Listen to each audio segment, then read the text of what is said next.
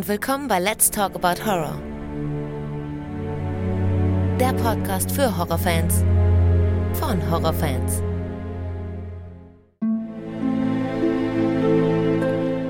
Hallo liebe Leute und willkommen zu einer neuen Ausgabe von Let's Talk About Horror. Schön, dass ihr wieder mit dabei seid. Ja, heute geht es mal um einen kleinen Horrorfilm aus Kanada aus dem Jahre 1997 und zwar um Cube. Und ich habe heute erstmals das Vergnügen, mit Daniel zu sprechen. Hallo Daniel. Hallo Alex, grüß dich. Hi, freut mich, dass du dabei bist. Ja, freut mich, dass ich hier an Bord bin. Ja, auf jeden Fall. Gerne, gerne. Du bist das erste Mal dabei. Und dass wir dann direkt einen, kann man ja sagen, einen recht interessanten Kultfilm besprechen. Oder würdest du den auch als Kultfilm bezeichnen oder eher nicht so? Ich, er ist schon auf eine gewisse Art, finde ich, ein moderner Klassiker. Das kann man, glaube ich, schon sagen. Und auch was, was Kultiges, was er auch hat. Weil er etwas zu diesem Zeitpunkt, glaube ich, etwas anders gemacht hat als viele Filme vorher. Ja, richtig, genau. Und es ist immer die Frage, wann man, wann man einen Film sieht, wie, wie einen das prägt, ähm, in, in welche Zeit das reinfällt. Ähm, ja. Das war jetzt in Mitte, späte 90er. Da, das, das, das prägt einen natürlich dann auch. Ähm, das, wenn man den dann später sehen würde oder das dann schon ein älterer Film ist, dann hat man vielleicht selbst nicht mehr so ganz so den Bezug dazu. Aber ich glaube, dass der Film auch für sich auch unabhängig jetzt von der subjektiven Empfindung auch für sich stehen kann. Aber mhm. ich glaube, da werden wir ja einiges noch zu, zu sagen haben. Richtig, genau. Um das natürlich auch nochmal auszusprechen, wir reden über den Film Cube aus dem Jahre 1997. Ist ein, kan ein kanadischer Film, also kein äh, amerikanischer, er kommt aus Kanada und hat jetzt ja auch schon wirklich einiges auf dem Buckel. Und ich habe den damals zum ersten Mal gesehen und fand den sehr interessant. Das letzte Mal gesehen habe ich ihn jetzt extra nochmal gestern Abend, um ihn ein bisschen aufzufrischen. Aber ich bin erstaunt, wie sehr er mir doch noch in Erinnerung ist, gerade das Englische. Also ähm, ich habe den vor wenigen Monaten, muss ich ihn auf Englisch mal geguckt haben wieder.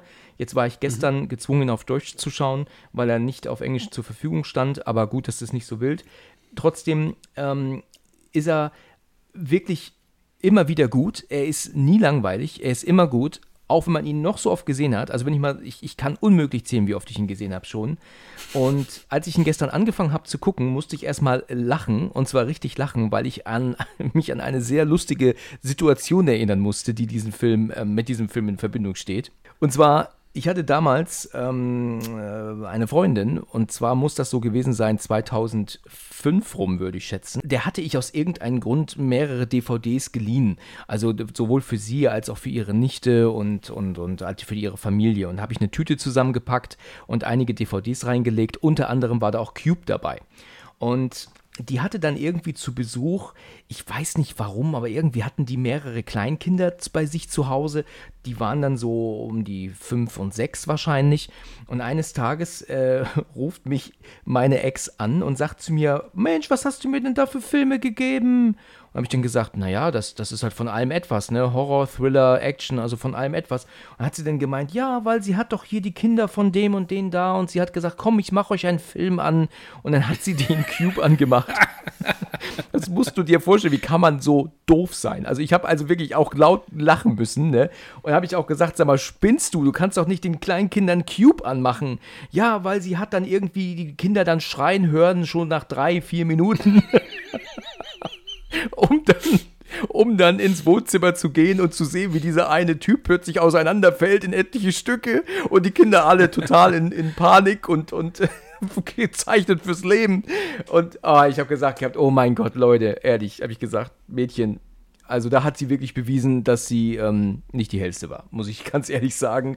Das hat mich äh, sehr amüsiert, aber es war natürlich auch erschreckend, dass sie, weiß Gott, äh, drei, vier Kleinkindern da das, das anmachte. Aber ich meine, ich meine, es stand da auch FSK 16 drauf, ne? Also ja, daran muss ich halt immer denken, wenn ich jetzt Cube sehe, an diese Szene, an diese Situation von äh, ja vor so langer Zeit. Und an traumatisierte Kinder. Ich, ich habe mich wirklich sehr amüsiert, aber ich habe auch gesagt gehabt, hier, der, der Film ist halt in, äh, ist ab 16. Findest du denn die Freigabe ab 16 eigentlich gerechtfertigt? Weil eigentlich ist der Film ja schon in so zwei Szenen relativ hart, ne? Oder wie würdest du das sehen? Ist die 16 gerechtfertigt deiner Meinung nach? Ja, das ist immer schwierig, ne? Also gerade jetzt ähm, so aus meinem, in unserem Alter oder ich sage jetzt mal in meinem Alter, wenn man das jetzt mal runterrechnet, meine eigenen Kids sind jetzt noch mal eine ganze Ecke jünger, deswegen ist es jetzt für mich eher schwer einzuschätzen. Ich finde aber 16 schon eher knapp, ja. Also zumindest mal die Version, die ich jetzt kenne. Ich, ich glaube, es gibt auch nur eine Version, ne? Ich glaube, es gibt jetzt glaub, gar nicht mehr. Es gibt gar keine, genau, ich glaube, eine geschnittene Version gibt es so auch gar nicht. Ne? Ähm, die hat schon einige sehr explizite Szenen, ja. Sie sind nicht so häufig über den Film verteilt, aber die sind dann schon heftig. Genau. Und diese, diese klaustrophobische und extrem bedrohende Grundstimmung des Films, ja. ähm, die ist ja auch permanent da und mhm. über eine lange Strecke. Das ist auch schon wieder anstrengend vielleicht für ähm, jemand, der etwas zart beseiteter ist, das dann auch zu gucken. Also ja, das ist richtig, ja. Kann man vielleicht, 16 ist okay, aber also mich würde, hätte jetzt 18 auch nicht gewundert eigentlich. Das stimmt. Also es gibt äh, zwei Szenen, ähm, ich habe die eine jetzt ja direkt angesprochen schon und äh, dann ja später noch mit äh, dem Rennen oder Renz, wie sie ihn ja nennen, also Rennen, das ist ja auch mit dem Kopf, äh, mit, dem, mit seinem Gesicht alles andere als ähm, nett. Ne? Und das sind dann schon so Szenen, wo man sagen könnte, FSK 18 wäre gerechtfertigt, man hätte sich jetzt nicht gewundert. Aber es ist jetzt aber auch nicht so extrem blutig. Blutig ist es jetzt ja nicht. Es ist ja schon explizit explizit, aber es spritzt jetzt nicht das Blut in Literweise, ne? Vielleicht ist das Nein, auch ein Grund, warum er dann halt doch noch die 16 bekommen hat. Aber gut, ähm, ja, würde ich doch sagen, gehen wir einfach mal in den Film rein. Ja, was ich sehr interessant finde, und ich weiß nicht, ob du das wusstest, ist, dass unsere Personen in diesem Film alle benannt wurden nach tatsächlich existierenden Gefängnissen ähm, auf, äh, in USA und Frankreich und England. Wusstest du das? Ich sag mal, ich habe das recherchiert. Mir ist es damals beim Sehen nicht aufgefallen, Nein, aber nicht, ähm, ich aber sag mal, verrückt, Quentin ne? ist natürlich schon jetzt eher ungewöhnlich. St. Quentin hat man vielleicht schon im Hinterkopf. Das hat man schon aber gehört. Die, ja. Genau, aber die restlichen Namen, jetzt Worth, Holloway, Eleven, das, das sind jetzt keine Namen, die ich jetzt mit ähm, Gefängnissen assoziiere. Da habe ich jetzt aber vielleicht auch einfach zu wenig Hintergrundwissen wie internationale Gefängnisse. Alcatraz ja, genau, das, das kann ja auch kein Mensch wissen. Ja, also es ist, es ist so, dass, ähm, und die erste Person, die wir sehen, heißt Alderson und ähm, der stirbt ja direkt auch. Ähm, der, das bezieht sich auf das Alderson Federal Prison Camp in den USA. Renz oder Ren, den ich gerade angesprochen habe, bezieht sich aus, auf ein Gefängnis in Frankreich. Holloway, das ist die blonde Frau, das ist ein Holloway Women's Prison in United Kingdom. Und dann gibt es das St. Quentin, du hast es gerade schon gesagt ähm, das in USA ist. Und dann haben wir noch die beiden Figuren Levin und Worth. Und dann gibt es tatsächlich ein Gefängnis, das heißt Leavenworth Prison in USA. Und Kazan, das ist ja unser autistischer junger Mann, das bezieht sich auf ein Gefängnis in Russland, das Kazan heißt. Also hätte ich überhaupt nicht gedacht und wusste ich auch nicht, ist mir tatsächlich gestern das erste Mal untergekommen. Total verrückt. Also wie kommt man auf die Idee, die Leute so zu benennen, wie Gefängnisse heißen? Oder ist doch, ist doch total verrückt. Das ist schon verrückt. Ich meine, die sind halt eingesperrt in diesem Cube, da kommen wir ja gleich noch zu. Da, also von daher passt natürlich jetzt dieses äh, diese Gefängnis-Metapher ganz gut. Ja. Ich habe noch Interpretationen auch gefunden, dass das auch noch mal auf die Art des Gefängnisses, was für Leute da drin sind in den Gefängnissen, dann noch mal auf die Charaktere in Rückschluss bezog. Ähm, ob das tatsächlich so ist, das äh, mag jetzt natürlich auch. Ist vielleicht etwas weiter hergeholt. Weiß nicht, ob die Macher da was zugesagt haben. Ja. Ähm, aber ja, aber es ist, es ist ein netter Gag. Ja, absolut. Ein Gag ist es schon, ja. Und der Film hat tatsächlich nur 350.000 kanadische Dollar gekostet und hat letzten Endes 9 Millionen eingenommen. Äh, erstaunlich, dass der so günstig war. Das hätte ich jetzt nicht gedacht. Was allerdings auch damit zu erklären ist, dass der Film ja eigentlich ja nur in einen einzigen Cube spielt. Die haben ja nur einen einzigen Cube gebaut es wirkt natürlich wie viele einzelne, aber letzten Endes drehen die den kompletten Film nur in einem einzigen Cube, der auch zu einer Seite sogar offen ist. Der ist also nicht komplett zu, obwohl, glaube ich, doch zu Beginn sieht man das, glaube ich mal, dass da komplett zu ist. Aber meistens ist an einer Seite immer offen gewesen. Und die haben halt einfach immer nur die Position verändert. Ne? Also wenn du halt siehst, dass er hinten links in der Ecke steht und dann die Kamera switcht zu vor sein Gesicht, haben sie halt eigentlich in Wirklichkeit alle wieder umgestellt und auf die andere Seite. Das heißt also, er steht eigentlich auf der anderen Seite des, des Würfels, aber es wirkt so, als wäre die Kamera jetzt vor ihm. Und es gibt auch nur eine sich bewegende Tür. Also diese Tür mit dem, mit, mit dem Schalter, den sie drehen und dann aufziehen und dann so runtersliden, mhm. ja, da ist nur eine, die wirklich funktioniert. Alle anderen Türen waren gar nicht, äh, hat man gar nicht benutzen können. Die waren einfach nur reingesteckt. Die mussten die Tür also auch immer dahin setzen, wo sie es dann eigentlich brauchten, gerade in dem Moment. Ob in den Boden, oben in die Ecke oder halt an die Seite links und rechts und so. Ähm, das ist total verrückt. Wusstest du das? Ja, ich habe also ich habe es gelesen. Im Film fällt es tatsächlich nicht auf, äh, auch deswegen, weil der, der Fortschritt von Raum zu Raum, wenn, wenn sie ihre Reise haben, ähm, da wechselt ja auch immer wieder die Farbe zwischen den einzelnen genau, Räumen. Genau. Und das ist aber auch trotzdem der gleiche Raum, der in Wahrheit beim Drehen immer nur die, die Panelenfarbig dann ausgetauscht wurden. Ja, was wohl sehr aufwendig war beim Dreh, weswegen auch die ganzen Szenen mit in roten Räumen auch wirklich alle am Stück gedreht wurden und dann ah. die Szenen mit blauen Räumen alle am Stück. Das ah, heißt, der wurde nicht chronologisch gedreht, sondern eben nach dem Aufbau, weil das so wahnsinnig aufwendig war, diese Paneelen zu ändern. Ah, die haben ja keine LEDs oder sowas gehabt. Das waren halt wirklich ähm, irgendwelche Plastikdinger, die sie da ausgetauscht ah, haben. Ah ja, ich dachte tatsächlich, dass die mhm. eigentlich nur auf der anderen Seite anders beleuchtet wurden. Also, äh, dass die was austauschen mussten, wusste ich gar nicht. Ja, ja. Das ist mir neu, okay. Ähm, Fangen wir doch einfach mal an. Also der Film beginnt ja mit, ähm, mit der, das Alderson, das ist, der ist ja aber relativ schnell tot, wie wir ja schon wissen. Der wird ja dann ähm, zerhäckselt und das ist aber auch ein wirklich ein gut gemachter Effekt. Ne? Dafür, dass das schon so alt ist und auch eine Low-Budget-Produktion ist, ist das nicht, also nicht sehr billig. Ne? Also es sieht gut aus eigentlich. Das, ich finde, das sieht heute wirklich noch gut aus. Ja, ne? Und es ähm, kann noch das, überzeugen. Das, das, ist, das, das ist ja auch, glaube ich, das, was den Film ja auch ausmacht, dass da ganz früh diese Szene war, die dann halt auch jeder schon mal gesehen hat. Mhm. Ähm, wie da so ein verwirrter Mann, dieser Allison, wirklich in einen Cube reinläuft, äh, sich nach links und rechts äh, umschaut und auf einmal macht Sing. Und dann ist dieses berühmte, das also kurz verharrt und so Blut ähm, in geraden Linien aus seinem Körper austritt genau. und er sich dann in, äh, in so Einzelteile, in so Quader ähm, auf, aufgeteilt dann zusammenfallen und dann kurz darauf man wieder über so ein langsameres ähm, metallisches Geräusch dann hört und dann auch sieht, wie da so ein super scharfes Gitter so zurückschwingt und Richtig. blutet. Das, was leider also nicht ganz überzeugt. wie ein Käse. Ja, Ne? Also dieses Gitter, wenn das ins Bild kommt, okay, aber wie sich das dann zusammenfaltet, nach oben zieht, das überzeugt dann tatsächlich nicht mehr so. Ne? Das ist dann schon relativ gealtert, der Effekt. Ne? Der ist. Das, das finde ich auch etwas over the top. Das ist an manchen Stellen, dass ja, es so das extrem Sci-Fi-Elemente sind, mit, mit Möglichkeiten, was in den Räumen passiert, was mit zumindest mal aktueller Technologie eigentlich so nicht stattfinden könnte. Ja. Ähm, da, da, da, da rutscht es etwas in den Sci-Fi-Fantasy-Bereich dann auch rein. Ja, ja. Hätte es für mich an vielen Stellen nicht gebraucht. Hm, stimmt, ja, das stimmt. Ich, ich habe gestern Abend beim Schauen wieder mal gemerkt, dass der Film aber eine super klasse Atmosphäre hat. Ich finde die, auch die Soundkulisse, also sowohl den Soundtrack als auch die Soundkulisse, also dieses Vorbeiwurschen, was man hört zum Beispiel, wenn ähm, ähm, die Cubes sich ja bewegen, was wir ja später lernen, das finde ich auch heute noch wirklich gut. Ich höre ja Filme immer mit Kopfhörer und das, das ist dann wirklich immer noch genial gemacht. Also man hört richtig, wie, wie von rechts ähm, der, der Cube ankommt und dann an Kopf vorbei nach links wieder verschwindet.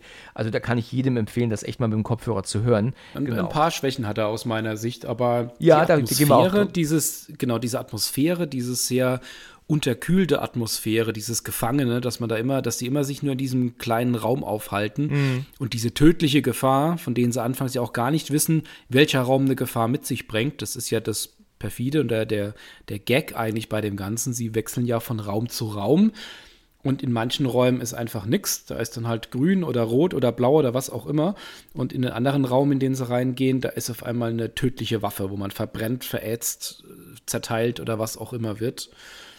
Und diese, diese Sorge anfangs, was, dass da jetzt etwas passiert und auch diese Ungewissheit, warum das überhaupt passiert, das, das macht den Film natürlich aus. Mm, das stimmt, ja. Gut, okay, also fangen wir mal an. Unser Alderson ist wieder ist gestorben, kann man so sagen, ne? Der wird nicht mehr aufstehen.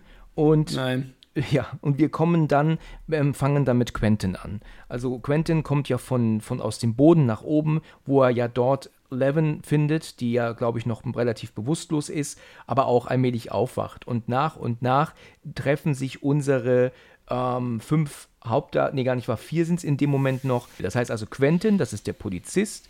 Haben wir Holloway, das ist eine Ärztin, das ist diese blonde Frau. Dann haben wir Levin, das ist die junge Frau, das ist diese, hm, ich schätze sie, Mathe-Studentin, würde ich sagen. Ne? Und mhm. Worth haben wir. Das ist ähm, der relativ ja, was soll man sagen, der hat nicht so Spaß am Leben, ne? Der wirkt, der, der wirkt ja relativ ähm, desinteressiert lange Zeit, ne? Genau, und er, er kommt ja oben in, in dem Cube an. Holloway kommt ja auch in den Würfel dazu, wo er dann auf, genau. auf, auf Quentin trifft und er schmeißt sich ja erstmal in die Ecke. Genau. ja, weil er ja erstmal denkt, okay, das ist ähm, wahrscheinlich vielleicht irgendwie jemand Feindseliges. Aber dann äh, ist ihnen ja recht schnell klar, dass, dass die alle in der gleichen Situation sind. Sie haben alle das Gleiche an. Sie wissen alle nicht, wie sie hierher gekommen sind, äh, wie lange sie bewusstlos waren und so weiter und so fort.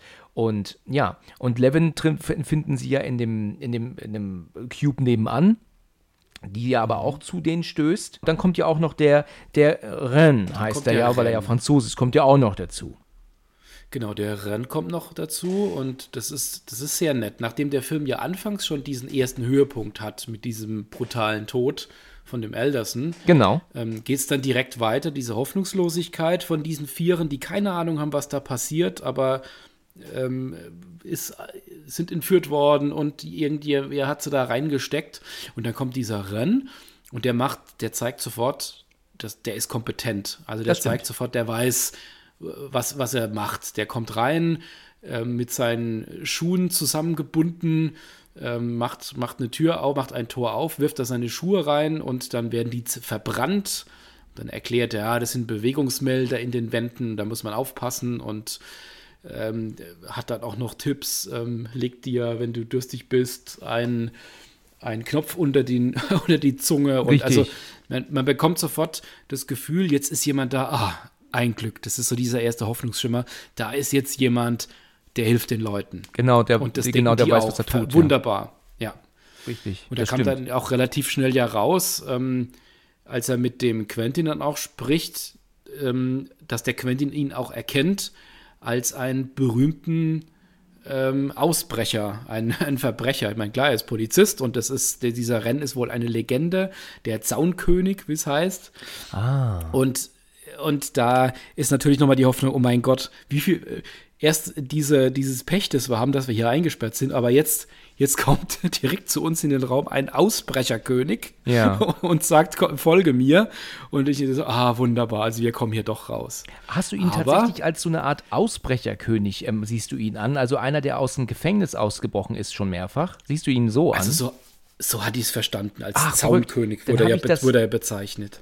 Verrückt, dann habe ich das die ganzen Jahrzehnte falsch verstanden. Also ich habe das einmal eher so gedacht, dass er so eine Art ähm, Jetzt wirst du wahrscheinlich lachen, ne? Aber ich habe das wahrscheinlich immer eher so als so eine Art Artist, habe ich ihn angesehen.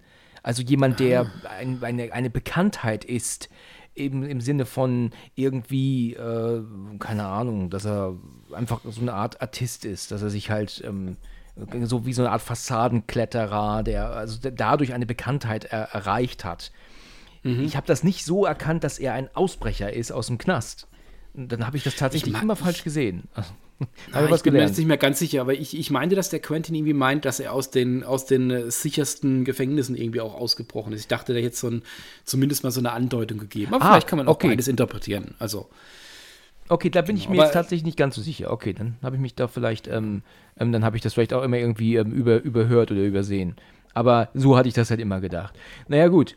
Ähm, Quentin versucht ja dann erstmal zu sagen, nachdem er ja dann versucht, dann äh, der Rennen dann ja sein, sein, sein Schuh ja dann abgefackelt wird, wir müssen uns erstmal sammeln, was ist das Letzte, woran wir uns erinnern, äh, was haben wir gemacht und, und tatsächlich erinnern sie sich ja auch teilweise ja noch, was sie gemacht haben. Ich glaube, die Holloway sagt, sie war gerade ähm, dabei, irgendwie Essen zu machen oder irgendwie so, mhm. ne? Ja. Das ist ja genau. krass, der Film lässt ja unfassbar viele Fragen auf, ne? Also, äh, weißt du, wir wissen ja nun wirklich nicht, wo sind die, wo kommen die her, wie lange waren sie bewusstlos, also was passiert am Ende, es ist ja wirklich extrem, ne? Also, ich glaube, ich habe selten einen Film gesehen, der so viele Fragen offen lässt. Ja, er versucht äh, manches zu beantworten, aber er lässt doch auch wieder noch vieles offen. Die Interpretation, ich glaube, die müssen wir dann am Ende vor allen Dingen machen, wenn wir dann ähm, auch den, den, den Schluss dann noch, noch umfasst haben. Ja, richtig. Aber es, es, es ist so, ja, es wird vieles aufgemacht. Warum sind die Leute da? Wer hat sie da hingebracht? Ähm, wie, wie kann das sein, dass jemand gerade Essen macht und auf einmal ist er hier? Also es ist, das ist da irgendwie ein Kommando eingebrochen, hat sie, be, hat sie betäubt und dann da reingesteckt. Warum zur Hölle sollte man das tun? Mhm. Also ganz, ganz große und viele Fragezeichen. Richtig, ganz genau und dann ist es ja auch so, dass er ja dann ihn auch erkennt. Also wir hatten es gerade schon kurz angesprochen, dass sie ja dann in den nächsten Raum möchten, wo er ihn ja dann korrigiert, dass er sagt, er heißt Ren und nicht Renz. Ja, und dann erkennt mhm. er ihn ja auch. Und dann ist ja aber auch dann, ist schon interessant, wie diese Figur als, ähm, ja, so eine Art Schlüsselfigur vorgestellt wird. Ne? Also man hat irgendwie so das Gefühl, dass Ren jetzt so das, das Sagen hat, den ganzen Film über. Findest du nicht auch? Gerade, er wird jetzt ja. erkannt, er wird vorgestellt als der große Ausbrecher, wie du sagst. Und dann macht er noch, erzählt er noch so ein bisschen was, bevor er dann in den nächsten Raum hüpft und du denkst, oh ja, das ist unsere Hauptfigur. naja, was sich natürlich dann ja sofort klärt, ne? Das ist ja dann sofort vorbei. Ja, weil als genau. er ja genau. dann in den nächsten Raum hüpft, macht es ja klack und dann, und dann ja, ist halt, kriegt er ja eine Säure ins Gesicht und ähm, ja, dann äh, muss er ja dann wieder in den Raum zurück und äh, wie wir ja alle wissen, äh, wird er ja dann von Quentin, ja, das ist dann schon extrem explizit, wie er da mit seinem völlig ähm, ähm, verwesenden Gesicht, also dann, dann, ja, dann da auftaucht und dann natürlich auch dann schnell Geschichte ist, ne? Genau, das war ein sehr kurzer Ausbruch. Hat er nicht, nicht sehr lange geschafft. Richtig, richtig. Und das ist natürlich gemein, ne? wenn man denkt, okay, das ist alles nur also Motion Sensor hier, dann kann man das natürlich mit den, mit den äh, Stiefel wunderbar umgehen. Ja? Wenn aber dann tatsächlich das dann aber auch nach Hitze geht, also nach Körperwärme, mhm. dann macht der Stiefel natürlich nichts. Ne? Und das ist natürlich dann schon echt ärgerlich, ne? wenn man, wenn das halt nicht hundertprozentig funktioniert, ja. Genau, das ist dann so der, der erste große Schock, den genau. das Team dann da auch nochmal hat. Und ja, dann versuchen sie sich halt zu orientieren. Ne? Dieser, dieser Worth, der ist nach wie vor apathisch und ähm, wirkt sehr nachdenklich in sich zurückgezogen. Sie sind da in dem Raum, überlegen, was sie jetzt tun und man hört im Hintergrund immer wieder so ein lautes mechanisches Geräusch, das immer mal wieder zu hören ist in der Entfernung. Genau. Und ähm, sie, sie, sie schauen sich um und überlegen, was können sie jetzt tun und sehen dann, dass jeder Raum an der jeweiligen, an dem jeweiligen Eingang eine lange Nummer stehen hat. Richtig. Zur, wahrscheinlich zur Identifikation, ist noch nicht ganz klar. Aber äh, das ist so ein, so ein erster Hinweis, wo man mal verfolgen kann, wie es jetzt vielleicht weitergehen kann. Und ja, dieser Worth ist halt, wie gesagt, ziemlich, ziemlich nutzlos. Die Ärztin, die Holloway, ist langsam am Verzweifeln. Wir, was machen wir denn jetzt? Und fängt da an, auch ähm, eine Verschwörung zu sehen. Und der Quentin, der ist so der Einzige, der glaubt, ähm, er muss kämpfen und äh, ist da auch, auch wiederum verzweifelt, dass da keiner so richtig mitzieht. Gut, wenn er jetzt wirklich Polizist ist, wovon ich auch ausgehe, dann hat er natürlich schon so diesen Punkt, wo, wo er ich meine, es wäre ja bitter, wenn er jetzt derjenige wäre, der jetzt im Eck sitzt und weint, weißt du? Und die, und die Frauen ähm, ähm, trösten ihn. Das wäre ja schon echt sehr unpassend, dass er natürlich jetzt so der, der, der, der, der große, natürlich auch starke Polizist ist, dem so schnell nichts aus, die, aus der Fassung bringt. Ne? Das ist ja klar, ne? dass er da auf ja. jeden Fall erstmal so die Oberhand hat, die er ja auch den gesamten Film über hat. Ich finde es nur ein bisschen schade, dass er sich dann so entwickelt, wie er sich entwickelt. Ne? Also er, klar, es geht ums Überleben und wir wissen alle nicht, wie wir da reagieren würden. Aber er entwickelt sich ja schon zu einem ganz schönen Drecksack irgendwann, ne? Obwohl ich aber auch vieles nachvollziehen kann. Ich kann seine Reaktion auch echt nachvollziehen in gewissen Dingen. Ähm, aus seiner Sicht passt das eine oder andere, ja. Ich finde es etwas überzogen zum Teil, aber vielleicht bin ich da auch selbst von meinem Gemüt her einfach, kann ich mich da zu schlecht reindenken. Mhm. Ähm, wie er, er, er ist dann, er wird schon ziemlich irre hinten raus, also sehr irre. Nach hinten, also gerade zum Ende hindern, ne?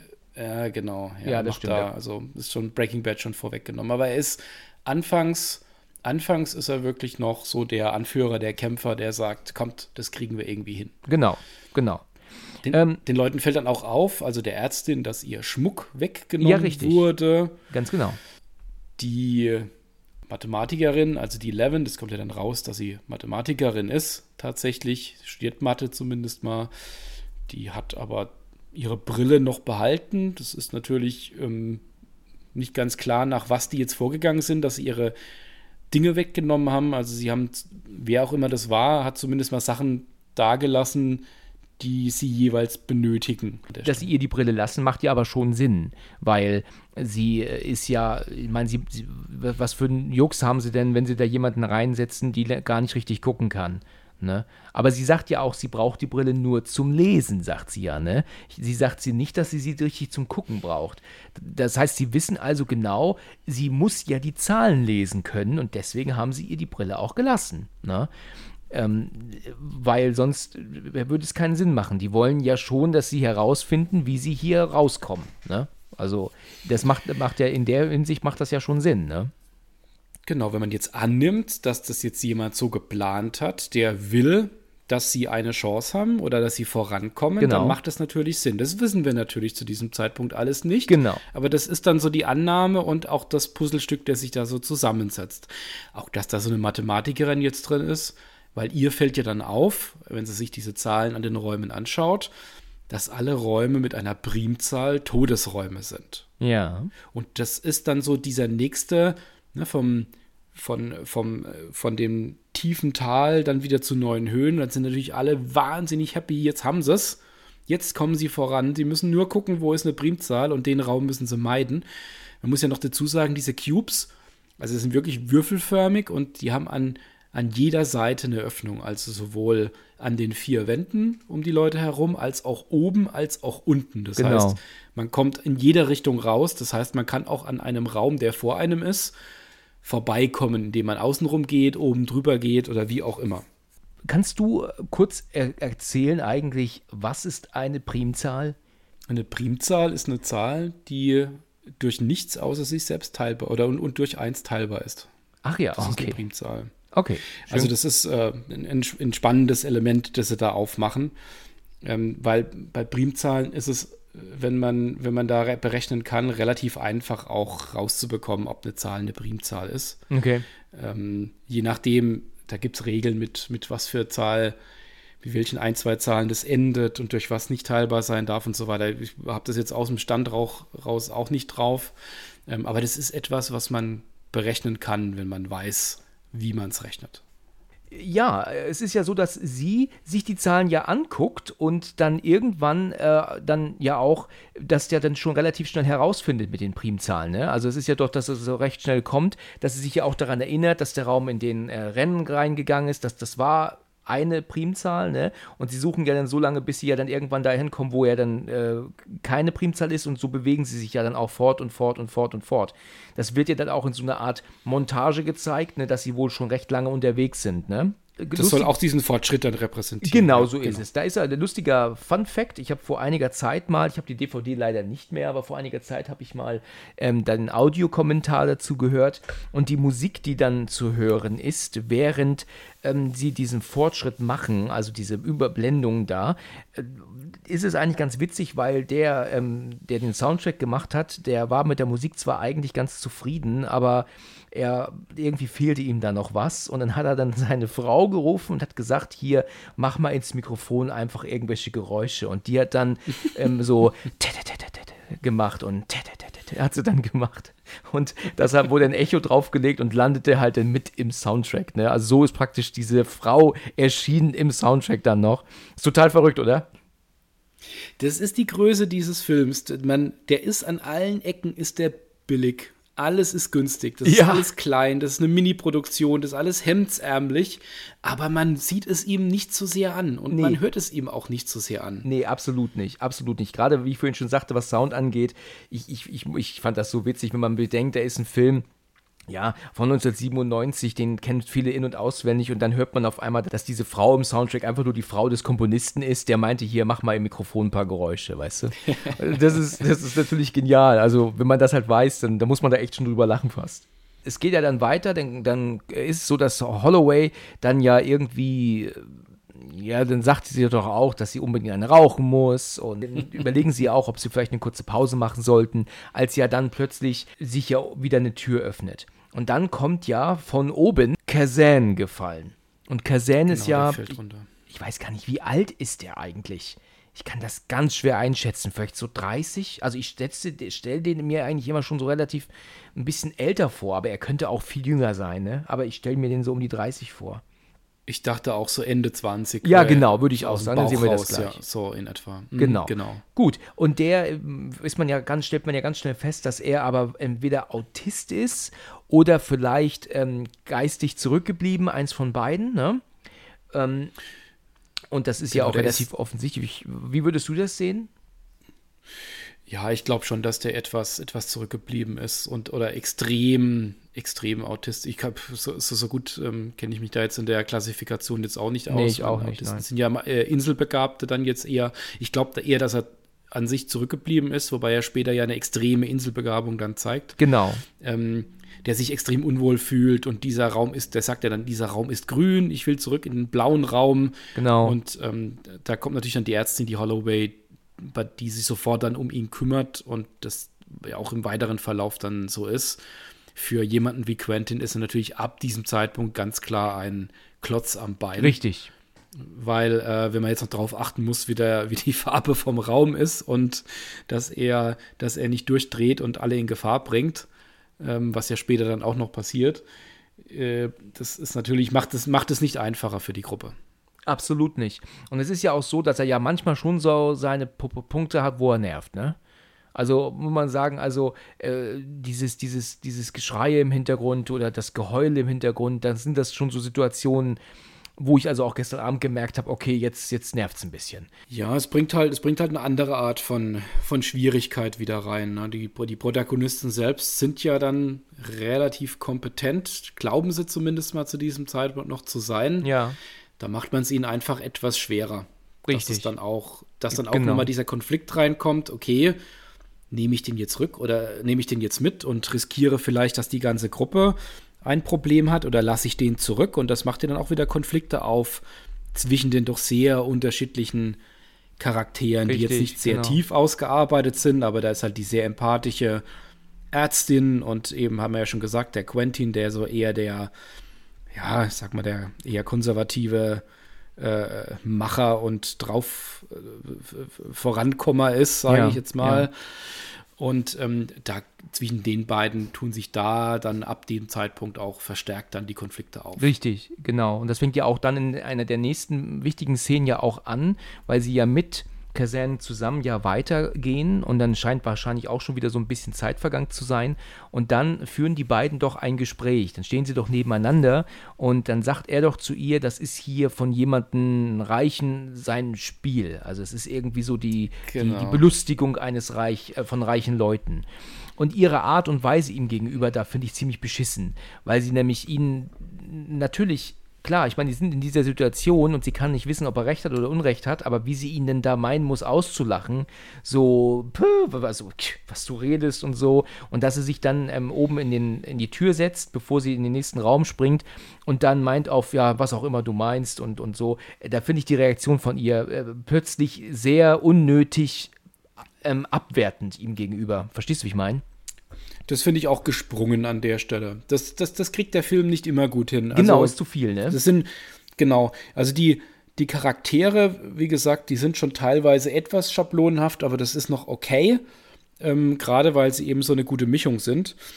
Aber, die, aber zwei der Schwächen, die sich für mich über den ganzen Film wegziehen, ist wirklich die, die Motivation der Leute, dass das doch teilweise viel zu sprunghaft ist ja. und auch nicht immer so ganz nachvollziehbar und die Dialoge selbst. Ich habe den Film auf Englisch nicht gesehen. Ich habe ihn jetzt auch wieder auf Deutsch. Ich weiß nicht, ob ich ihn damals auf Englisch geguckt habe, aber ich habe ihn jetzt auch nur auf Deutsch bekommen.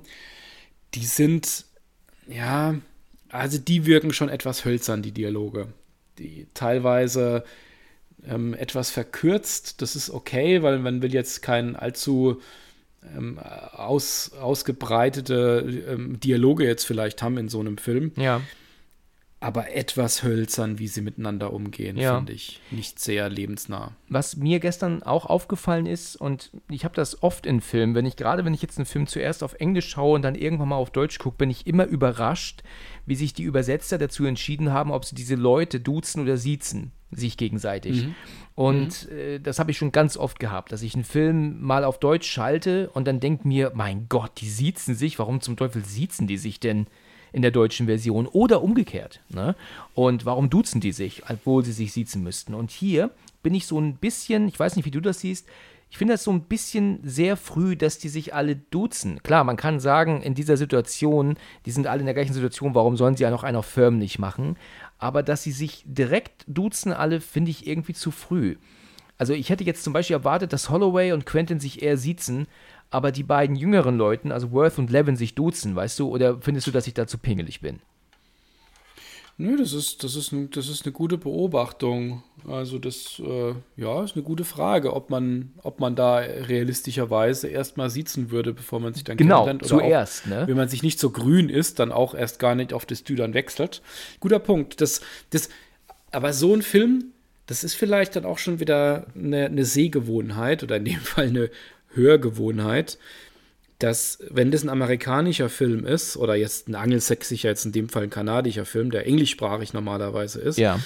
ich habe mir das Gefühl, dann nimmt man das, das Du und das Sie dann etwas anders in der deutschen Übersetzung auf, weil man das, also ich zumindest mal irgendwie immer so im Hinterkopf habe, dass es dieses Konstrukt ja im Englischen nicht gibt. Das Richtig. mag jetzt etwas ähm, äh, arg subtil jetzt sein, aber zumindest mal ist der Eindruck bei mir so da, dass ich das anders bewerte. Das ja. hat man ja auch in Serien ganz oft. Ja. Wo mich das Problem extrem gestört hat, äh, sind so diese skandinavischen Serien, die man mittlerweile bei Netflix schauen kann. Da gibt es ja der mhm. Kastanienmann, gibt es momentan, das kommt ja aus Dänemark. Oder auch The Valhalla Murders, das kommt aus Island. Wirklich zwei mhm. super geniale Serien. Auf jeden Fall muss man sich die mal anschauen. Aber da ist es tatsächlich so, dass sich die Übersetzer gar keine Mühe machen mit du und sie. Die lassen das einfach alles auf du. Das heißt also, die Polizisten dort und auch wenn die dann dort zum Verhör gehen und dorthin gehen, die duzen sich alle. Da gibt es nicht ein Sie. Und das finde ich sehr störend, weil man äh, als Zuschauer immer der Meinung ist, die müssen sich ja kennen. Aber dann lernst du irgendwann, die kennen sich gar nicht. Aber mhm. da habe ich dann irgendwo gelesen, ich glaube bei einem YouTube-Kommentar irgendwann mal, da habe ich dann, glaube ich, selbst geschrieben, dass sie sich alle duzen, stört mich extrem. Deswegen gucke ich es dann lieber in der Originalfassung mit Untertiteln. Ne? Und mache ich sowieso immer. Und da meinte dann aber jemand, ich bin ja aber auch ganz schön blöde, ne? weil im Skandinavischen gibt es gar kein Du und Sie. Also ne, in dem Fall. Und dann denke ich mir, was ist denn das für ein Argument? Im Englischen gibt es auch kein Du und Sie. und trotzdem wird das aber mit Du und Sie übersetzt und nicht nur mit Du, weißt du? Also das, das Argument zählt ja. irgendwie nicht. Ist eher die Frage, wie man es umgekehrt macht, dann vom Deutschen ins Englische. Genau, auf ja. was man da dann achtet, ob man dann Sir oder Madam oder sowas ja, vorne dran setzt. Genau. Ähm, wie die dann einfach eine andere Sprache vielleicht dann zueinander haben. Es ist ja nicht so, dass jetzt dann im Englischen und im Schwedischen alle auf der gleichen Stufe miteinander sich unterhalten. Da gibt es ja dann einfach andere Schlüsselbegriffe und ja. einen, andere, einen anderen Duktus. Ja, richtig, genau ich glaube, es ist auch relativ schwer für, für ähm, Dialogregisseure, also die jetzt das Dialogbuch schreiben, die Übersetzung, ist es ja auch sehr schwer herauszufinden, in was für einer Beziehung die zueinander stehen. Wenn der jetzt ähm, mit der, der Hauptdarsteller spricht mit dem, dann muss er sich ja auch fragen, kennt er ihn jetzt oder nicht? Soll er ihn jetzt duzen oder soll er ihn siezen? Genauso wie da, soll er ihn mhm. duzen oder siezen? Ach nee, kann er dann später sagen, ich glaube, die sollten sich eher duzen, die scheinen sich zu kennen oder nee, doch siezen. Weißt du, wie ich meine? Das ist, glaube ich, unheimlich schwer. Man muss, glaube ich, einen Film erst geguckt haben, bevor man das Dialogbuch schreibt. Sonst ähm, sieht man jemanden, der aber eigentlich geduzt werden müsste oder umgekehrt, ne? Ähm, da gibt es diesen Film Wild Things mit Matt Dillon, Denise Richards und Nev Campbell und auch mit Kevin Bacon. Und da stellt sich am Ende des Filmes heraus, dass sich ähm, Kevin Bacon und Nev Campbell sogar kannten.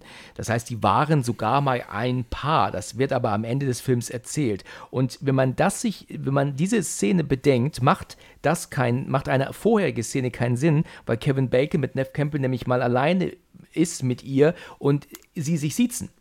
Aber später kommt halt mhm. raus, dass die mal zusammen waren, dass die sich also schon kannten. Und dann macht das keinen Sinn, dass die sich in der Szene zuvor siezten, als sie untereinander waren. Weißt du, wo sie alleine waren. Es kann natürlich ein Kniff sein im Englischen, dass man dann, wenn die alleine sind, das nicht raushören kann, dass sie sich gut kennen. Und im Deutschen müsste man es ja zwangsläufig dann auf ein Du setzen. Richtig. Und dann wüsste man als deutscher Zuschauer aus der Szene vielleicht schon mehr, was man da vielleicht noch gar nicht wissen das sollte. Das stimmt, genau. Was, Und das ist ja dieser ja, Überraschungseffekt gewesen, ja. der, ne, der am Ende kam. Ja.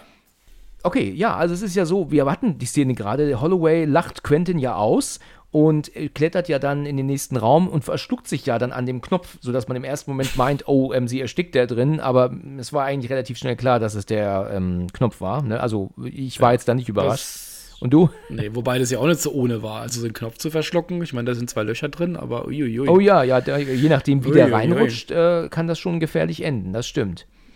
Ich bin im Cube und sterbe an einem Knopf. An, ich verschluck mich an einem Knopf, das Richtig. ist natürlich auch dann ärgerlich. Aber sie überlebt ja. Genau so ist es.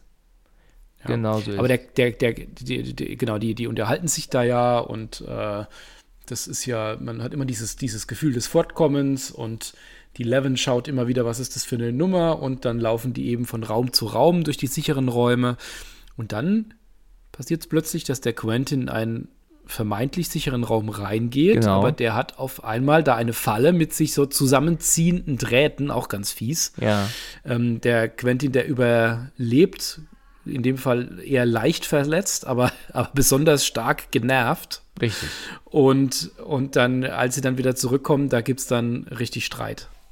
Genau, da geht das ja auch dann richtig los. Dann wird es ja auch richtig bös, weil er kann ja aus diesem ich weiß nicht, wie er das gemacht hat, weil eigentlich ist das viel zu eng, ne, waren die Drähte eigentlich, ne, aber er kann ja trotzdem rausspringen, wird aber ähm, an der Wade wohl, ne, schwer verletzt, also verletzt, also kriegt er einen ordentlichen Schnitt, ne. Genau, die Hose geht so auf und er, ist, er blutet dann, ja. Genau, genau.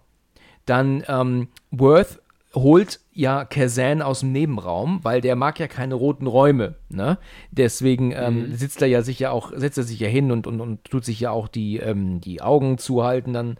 Und dann sagt doch aber auch Quentin, während ähm, Worth noch nebenan ist, dass er ihm nicht traut und dass er, äh, der weiß mehr und, und so. Und ich weiß ganz genau, ich ist mein Beruf, die Leute zu lesen. Und so sagt er ja dann.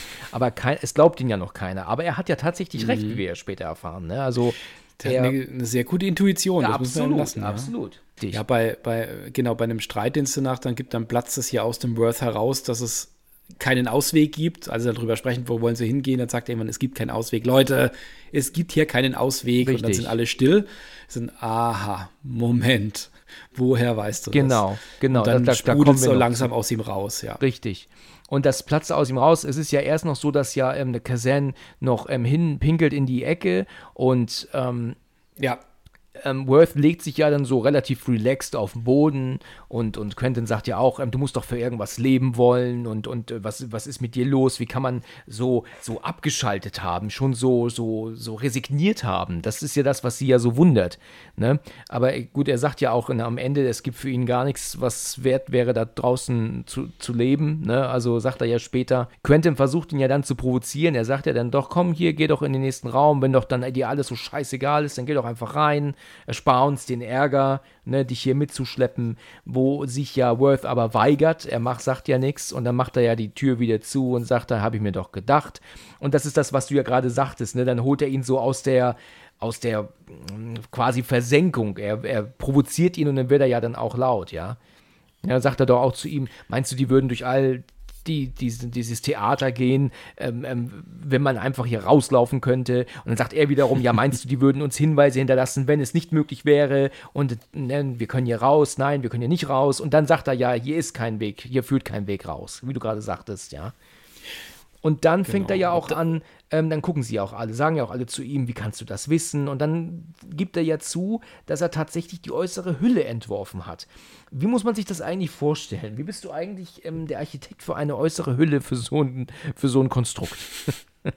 ja, das ist interessant. Ich habe ich hab mir es immer so hergeleitet, dass er so die Beschaffenheit eher so definiert hat. Aber er wusste, er sagte, dass er so ein kleines Rädchen ist in so einem großen System jeder arbeitet nur an seinem Teil und keiner weiß, wofür er so genau arbeitet, aber dafür weiß er ja sogar relativ viel.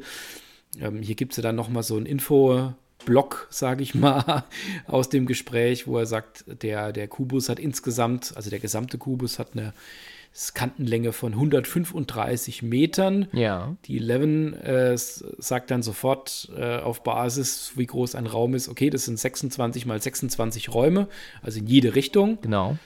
Und ähm, da fällt ihr dann auch sofort auf, dass die Zahlen wohl Koordinaten in einem dreidimensionalen System sind. Ja. Also dass die, die Räume, so wie sie da, wie sie da aufgeschlüsselt sind, also mit der, mit der jeweiligen Nummer, dass man da identifizieren kann, wo welcher Raum ist. Das ist an der Stelle eine gute Idee, aber es ist sofort ein unfassbarer Fehler, der in dem Film an der Stelle eingebaut ist. Weil, wenn es wirklich Koordinaten in einem dreidimensionalen System wären, ja. und das wären 26 mal 26 Räume, ja. dann würde ja, wenn ich mich von einem Raum den nächsten bewege, mich in, an einer Koordinate ich nur um eins hochzählen. Und das passiert ja ganz offenkundig nicht. Wenn, wenn die von Raum zu Raum gehen, ist jede Zahl völlig anders. Das heißt, die können anhand dieser Zahlen, die sie da sehen, nicht, also müssen sie ja merken, dass es kein, kein geordnetes Koordinatensystem ist, aus dem sich ableiten lässt, wo wer ist. Mm, okay. Und das, ähm, das fällt ihnen nämlich dann deutlich später auf, das hätte ihnen aber eigentlich da direkt einen Raum später schon auffallen müssen, dass das so nicht passen kann. Das, äh, also das, das hat mich etwas geschmerzt, wenn man da so mit Zahlen etwas. Hattest du das direkt schon registriert, diesen Fehler, ja? Damals schon? Oder ist dir das erst bewusst, dann auch später bewusst geworden? Also du musstest ja dann schon eigentlich direkt registriert hab, haben. Also ich habe ich hab ihn aufmerksam geguckt und da ist, ich hatte jetzt gar nicht mehr so, so sehr in Erinnerung, wie es dann weitergeht. Es war schon sehr lange her, dass ich ihn geguckt habe. Ja. Aber das, dieses Koordinatensystem, da denke ich sofort, okay, ne, äh, X-Y-Achse und ähm, habe da, hab da meine Koordinaten und jetzt gehe ich einen Raum weiter und dann darf sich ja auf einer Achse das nur um eins weiter bewegen oder um eine gewisse Zahl und der Rest muss ja gleich bleiben, weil ich wechsle ja nicht gleichzeitig die, die Höhe, die Tiefe und die Breite, was ich ja machen müsste, so als würde ich springen auf den nächsten Raum. Und da man die Nummern sieht, war das da schon merkwürdig. Da hätten sie eigentlich schon einen Schritt weiter denken können, was dann ja auch die Lösung am Ende ist. Aber da kommen wir dann später noch zu. Ja, okay. Ich, ich gebe halt wirklich zu, dass was das, ähm, äh, das Mathematikthema hier, bin ich halt völlig raus. Ne? Also Gebe ich halt ganz ehrlich zu. Also ich, ich hatte, ähm, Mathe war nie mein Lieblingsfach und äh, ich war immer froh, wenn ich es ähm, wenn hinter mich gebracht hatte. Und gerade was jetzt so dieses Extreme angeht, dieses, was du jetzt sagtest, auch der ganze Y und X und was ihr da, also da bin ich völlig raus, absolut. Äh, deswegen. Also das, das ist aber für den Film wirklich gut. Also das, das, das hilft dann, ja. wenn, man da, wenn man da nicht so tief drin ist. Ja, man glaubt immer, es wenn, man einfach, ja. wenn, wenn, man sich gut auskennt in einem Bereich und der Bereich wird dann äh, tief durchforscht in, in einem Film, da ist es dann immer sehr schwierig, das zu ertragen. Das, das geht ja jedem so, wenn es genau in seinem Bereich dann ist, ne, was, was sich da äh, ähm, passiert in dem Film. Sie ähm, haben jetzt einen Anhalt, okay, jetzt, Sie wissen 26 mal 26 Räume, das heißt, wenn man immer lange genug geradeaus geht, dann müsste man ja irgendwann mal ans Ende kommen. Richtig. Und dann gehen Sie weiter und ja, dann kommen Sie halt durch, durch äh, einen Raum, ich glaube, das kommt ziemlich gleich als nächstes, der einen klangaktivierbaren Raum hat. Also der Klänge erkennt. Richtig.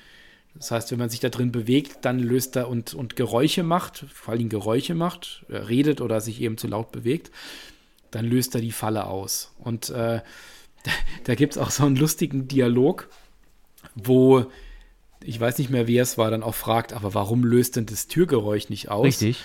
Und jemand, und jemand anders antwortet dann, ah ja, das wurde entsprechend so programmiert. Das ist sagt das, Quentin, das, sagt das, genau. das, das, Quentin sagt. Das, klang, das klingt für mich so richtig wie so ein inneres Zwiegespräch des Drehbuchautors, der dann so, als es dann noch geschrieben hat, aufgefallen ist, oh, verdammt, die Türen machen ja Krach, was mache ich denn da? Ah ja, das ist irgendwie so programmiert. Das lasse ich noch einen davon sagen, damit es dann die Zuschauer auch verstehen. Genau, aber ich und nicht danach wieder jemand kommt und sagt, das ist ein Fehler. Ja, richtig, aber das finde ich aber auch gut, dass das so geklärt wurde, weil die Frage stellt man sich als Ja, ja. Zuschauer natürlich. Er sagt aber auch im Englischen, ich, ich habe das nämlich genau vor Ohren, dass, dass sie sagt, wieso tut die Tür das nicht auslösen? Und dann sagt, ähm, must have been rigged to ignore it, sagt er. Also must have been heißt ja, äh, es muss gemacht worden sein. Also er sagt eigentlich, Ja. es muss so eingestellt worden sein, das zu ignorieren. Das ist eigentlich das, was er sagt, aber das ist ja so ein ewig langer Satz im Deutschen, dass, dass er halt einfach im Deutschen nur sagt, es wurde dementsprechend programmiert, wie du gerade sagtest, ne? Dass es mhm. so halt eingestellt wurde. Aber er sagt halt eigentlich, es muss wohl so eingestellt worden sein, es zu ignorieren, also den Ton der Tür zu ignorieren, was halt mehr, ein bisschen mehr Sinn macht im, im in das der. Das ist deutlich besser. Im, ja, ja, ja genau, in der Original. Aber klar, es ist ja nur ein ganz kurzer Satz im Englischen und deswegen kann man da ja nicht den so extrem langen deutschen Satz reinmachen. Und dann haben sie ja die einzige Möglichkeit, dann ja wirklich leise zu sein. Und er sagt doch dann aber auch, dass ähm, Kazan, der sich ja im Hintergrund mit seinem Geräusch meldet, er bleibt hier. Ne? Ja. Und dann sagt dann ja. die, die Worth, nein, gar nicht wahr, die Holloway sagt doch dann, die ähm, Holloway, ja. kann ja wohl nicht euer Ernst sein, er bleibt mhm. nicht hier, also sagt auch definitiv, wir lassen ihn nicht zurück. Und, und wie, wie, wie siehst du das? Ähm, findest du, dass sie da wirklich dazu sehr gut Mensch ist oder ähm, kann man sie da schon nachvollziehen. Ich meine, es geht um dein Leben und es geht um einen dir wirklich Fremden noch dazu. Ist man jetzt tatsächlich ein ganz, ganz schlechter Mensch und man sagt, ich äh, will mich hier retten und ich lasse mich von dem nicht killen? Oder wie siehst du das? Ich, ich finde es ich find's manchmal etwas konstruiert, dass es dann immer auf die ganze Gruppe bezogen wird. Ich habe jetzt die Szene nicht mehr genau vor Augen, wie das war aber das ist dann häufig so, dass dann quasi Kazan, dadurch, dass er natürlich es ihm schwerfällt, leise zu sein, weil er will ja sofort sagen, ich will zurück in den blauen Raum, ja. ähm, dass da eben eine Riesengefahr für die Gruppe ist. Aber die Frage ist immer, müsste das denn eine Gefahr für die ganze Gruppe sein? Also wenn Holloway sagt, ich kümmere mich um ihn und ich nehme das auf mich, dass sie eben zurückbleibt und der Rest geht schon mal weiter und dann ist da nur noch Holloway und er, die, die ins Risiko gehen, ähm, dann ist ja für Quentin und Worth und Levin wäre ja dann keine Gefahr da. Das ist richtig. Diese Trennung machen sie aber nicht, sondern sie bleiben immer zusammen, sodass Kazan immer eine Gefahr für die ganze, für die ganze Herde sozusagen das stimmt. ist. Aber Holloway will und, ja auch ähm, überleben. Ich meine, sie will ja auch nicht zurückbleiben. Das muss man ihr auch. Sie will auf der einen Seite nicht ihn zurücklassen, möchte auf der anderen Seite aber auch überleben. Das kann man ja auch äh, einsehen. Ähm, weißt du, wie ich meine? Also, was, wenn sie jetzt mit ihm zurückbleibt, dann stirbt sie irgendwann. Ne? Nee, sie, sie, sie braucht nicht zurückzubleiben. Sie, sie kann ja mit ihm durchgehen. Das ist ja kein Problem. Aber der Rest braucht ja nicht in die, ach ins so, Risiko ach zu so, gehen. Das ich dachte, du meinst, damit. dass sie warten ja. praktisch. Was passiert? Äh, ah, genau. ja, okay. Nee, nee, nee. Also ich meine, sie, sie, gehen ja dann auch durch. Also, ah ja, okay. Aber sie ja. alleine kann natürlich auch das alles nicht errechnen wieder. Ne? Das ist, äh, ich meine, gut, Kasernen brauchen sie sowieso, wie wir ja später noch lernen. Aber ich finde. Ich, ich, ich, ich dachte da halt, naja, sie, die, die gehen halt an den, zum nächsten Raum, ja. kalkulieren sich das durch, wissen, wo es hingeht, gehen in den nächsten Raum rein, wenn der sauber ist. Und dann kann ja Holloway zusammen mit Kazan den Raum durchqueren und durch die genau die gleiche Tür dann einfach in den nächsten Raum gehen. Ja. Und dann wäre zumindest mal nur noch die Gefahr für die beiden. Dass das Holloway natürlich dann auf sich nimmt, äh, sich in Gefahr zu begeben, aber das wird sie ja mit der Gruppe zusammen auch und die Gruppe selbst genau. ist dann auch noch in Gefahr. Richtig, genau, das stimmt. Das habe ich so noch nie gesehen, hast du absolut recht. Mhm. Sie sagen ja dann, wir lassen ihn nicht zurück, also sagt ja sie, sie, wir lassen ihn nicht zurück und, und, und dann sagt doch, glaube ich, auch sogar Worth, er wird still sein.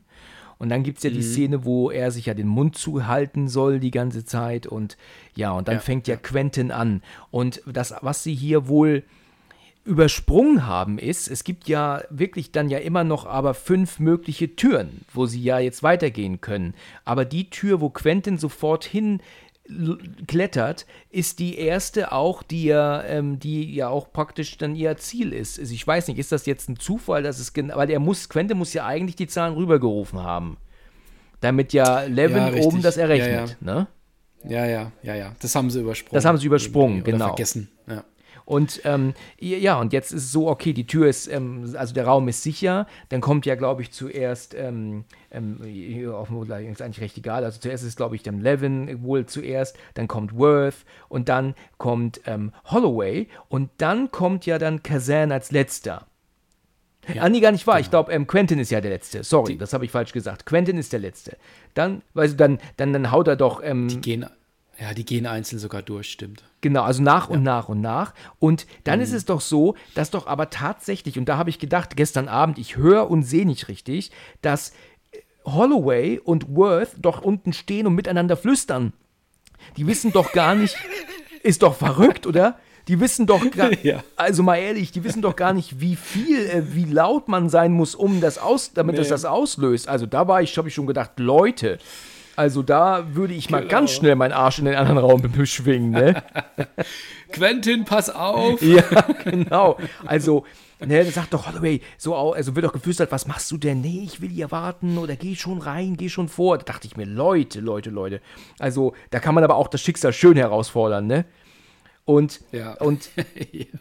Quentin, man sieht ja an Quentin eindeutig, dass er ähm, schon mit den Nerven am Ende ist. Er, er will doch dann Kazan ja dann nehmen und dann ähm, reagiert er ja nicht sofort. Ich glaube, dann haut er ihm ja eine sogar, ne? Ich glaube, er haut ihm doch kurz ins genau. Gesicht sogar. Ja, ja. Und ähm, damit er dann, damit er ihn dann los, ähm, also runterlassen kann.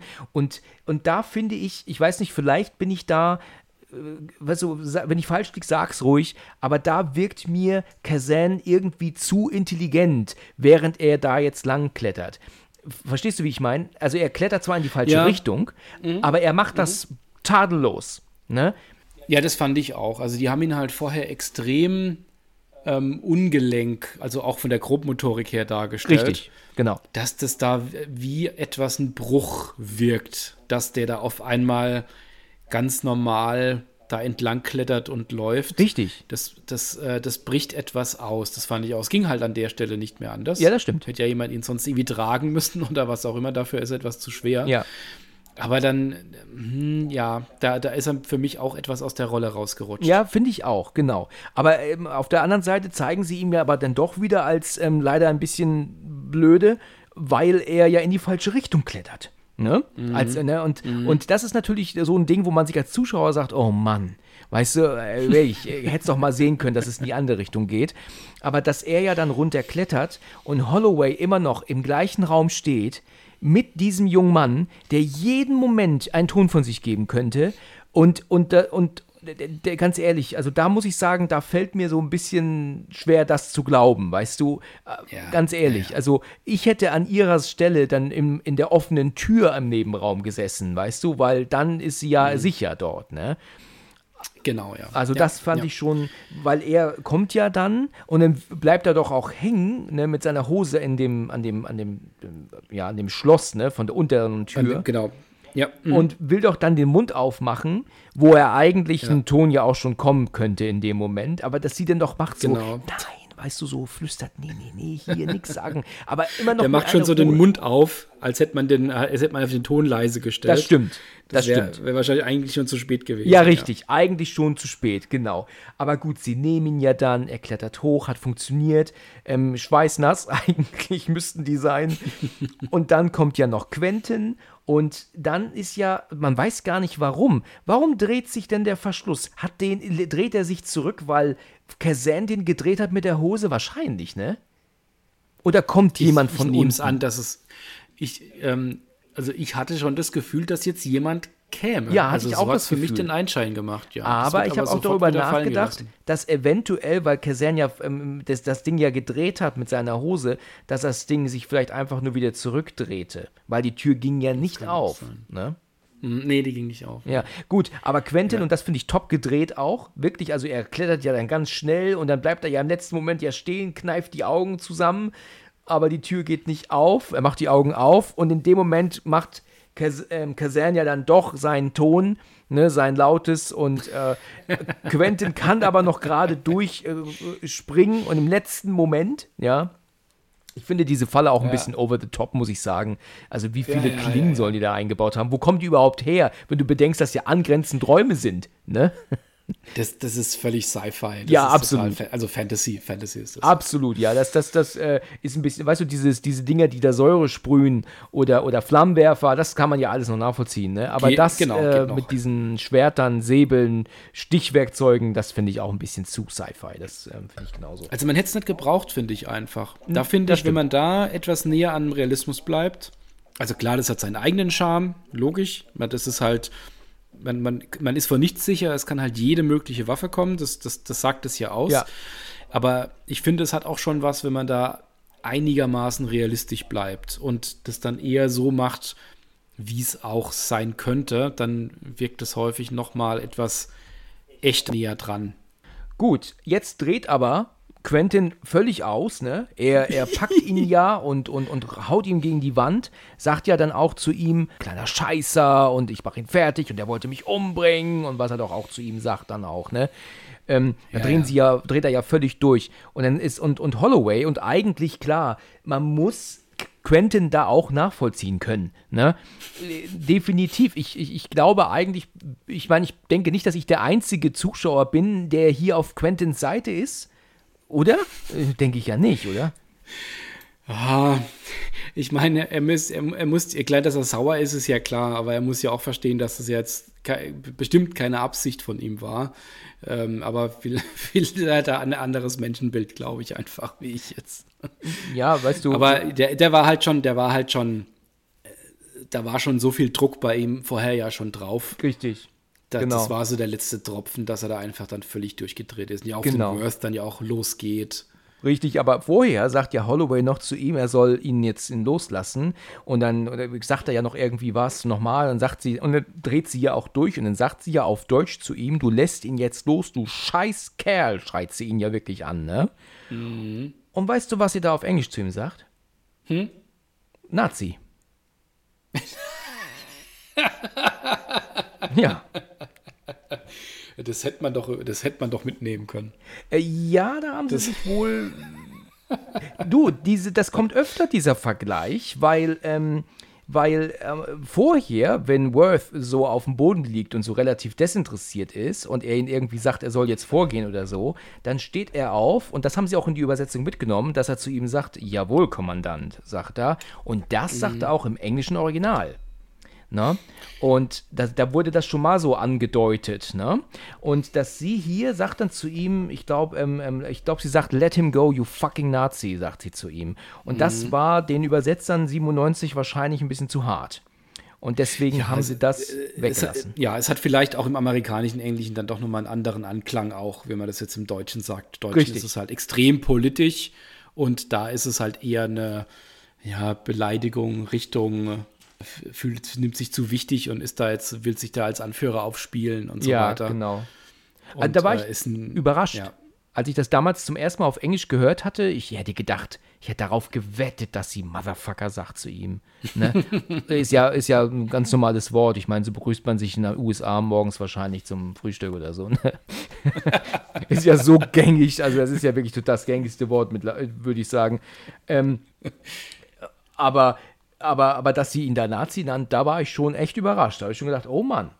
Ähm, gut, aber er, er, dreht ja dann auch durch ihr gegenüber, ne? Ist ja dann auch so, mhm. dass, dass er doch dann auch erzählt, wie, wie, wie sie, sie, er kennt doch genau den Typ wie sie, kein Mann zu Hause, keine Kinder, depressiv und, und, und immer sich die, die Nase in andere Leute Arschlöcher stecken. Das finde ich bildlich, sollte man sich das nicht vorstellen. aber, ne, aber, und, und, und, und äh, ja, sie wird ja halt ganz schön fertig gemacht von ihm und Levin sagt ja auch, wie kannst du sowas zu ihr sagen? Und dann äh, sagt sie doch dann zu ihm, dass sie aber auch ihn halt kennt. Ähm, er hätte ja wohl auch ein, ein Fable für junge Dinge. Wobei ähm, sie ja wahrscheinlich auf Levin anspricht, gehe ich ja mal stark von aus, ne? Mit Sicherheit. Genau, das glaube ich auch, ja. Ja, wer mhm. denn sonst auch, ne? Und ähm, ja. dann ähm, scheuert er ihr ja eine. Und mhm. an, als wäre da die Situation nicht schon böse genug, finde ich das ganz krass, dass sie dann noch zu ihm sagt, hast du deine Kinder auch so geschlagen oder so. Also, also ich meine, man kann auch immer mehr Benzin ins Feuer gießen, ne? Oder Öl, ne? man kann auch irgendwann mal das Maul halten, oder? also ich, ich, sag mal, es hat, es hat jetzt nicht deeskaliert. Also ja, auch wenn es wahrscheinlich, wahrscheinlich, wahrscheinlich ein, ein, Treffer war in, in der Situation, mhm. ähm, war das von ihr taktisch nicht ganz so clever. Ja. Ich meine, das steht ja wohl überhaupt nirgendwo. Ähm, dass sie sagt, hast du deine Frau auch geschlagen? Okay, das kann sie vielleicht noch sagen, aber dann zu meinen, hast du deine Kinder auch? Ich, das, das ist dann schon ein bisschen hart. Da muss man sich nicht wundern, wenn der immer mehr ausrastet. Ne? Das äh, ist schon, kann ich schon nachvollziehen. In der nächsten Szene kommen sie ja dann aber auf die Idee, weil sie ja dann wohl am Ende sind. Sie sind ja dann an der äußeren Hülle, ne? Sind sie ja dann. Genau. Und dann ist ja so, dass sie auf die Idee kommen, dass sich die Holloway rausschwingen muss. Und sie ziehen ja ihre Hosen und Shirts aus und binden die zusammen. Ähm, da bin ich, äh, bin ich ganz erstaunt. Da haben sie tatsächlich darauf ges dafür gesorgt, dass, ich weiß nicht, ob dir das aufgefallen ist, aber das Kazan haben sie da äh, ist er wirklich keine Hilfe. Der steht zwar da und, und, und hält auch mit, aber er lässt das, lässt das nur an, durch seine Hände hindurchgehen. Der hält gar nicht fest. Also, wie wir gerade sagten, beim Klettern wirkt er irgendwie zu intelligent für seine Figur, aber da beim Festhalten des Seils, in Anführungsstrichen, kapiert er überhaupt nicht, was er machen soll. Ne? Also das. Ähm, ja, da ist, da ist er in seine Rolle quasi wieder zurückgekehrt. Da, ganz man, genau, da ist die Rolle wieder, wieder zurück. Das stimmt. Mal, ja. Das stimmt. Und ja, ich, was ich, vielleicht kannst du mir das sagen, aber was ich total Quatsch finde, ist, dass sie sich wegschwingen möchte an die andere Seite der Wand.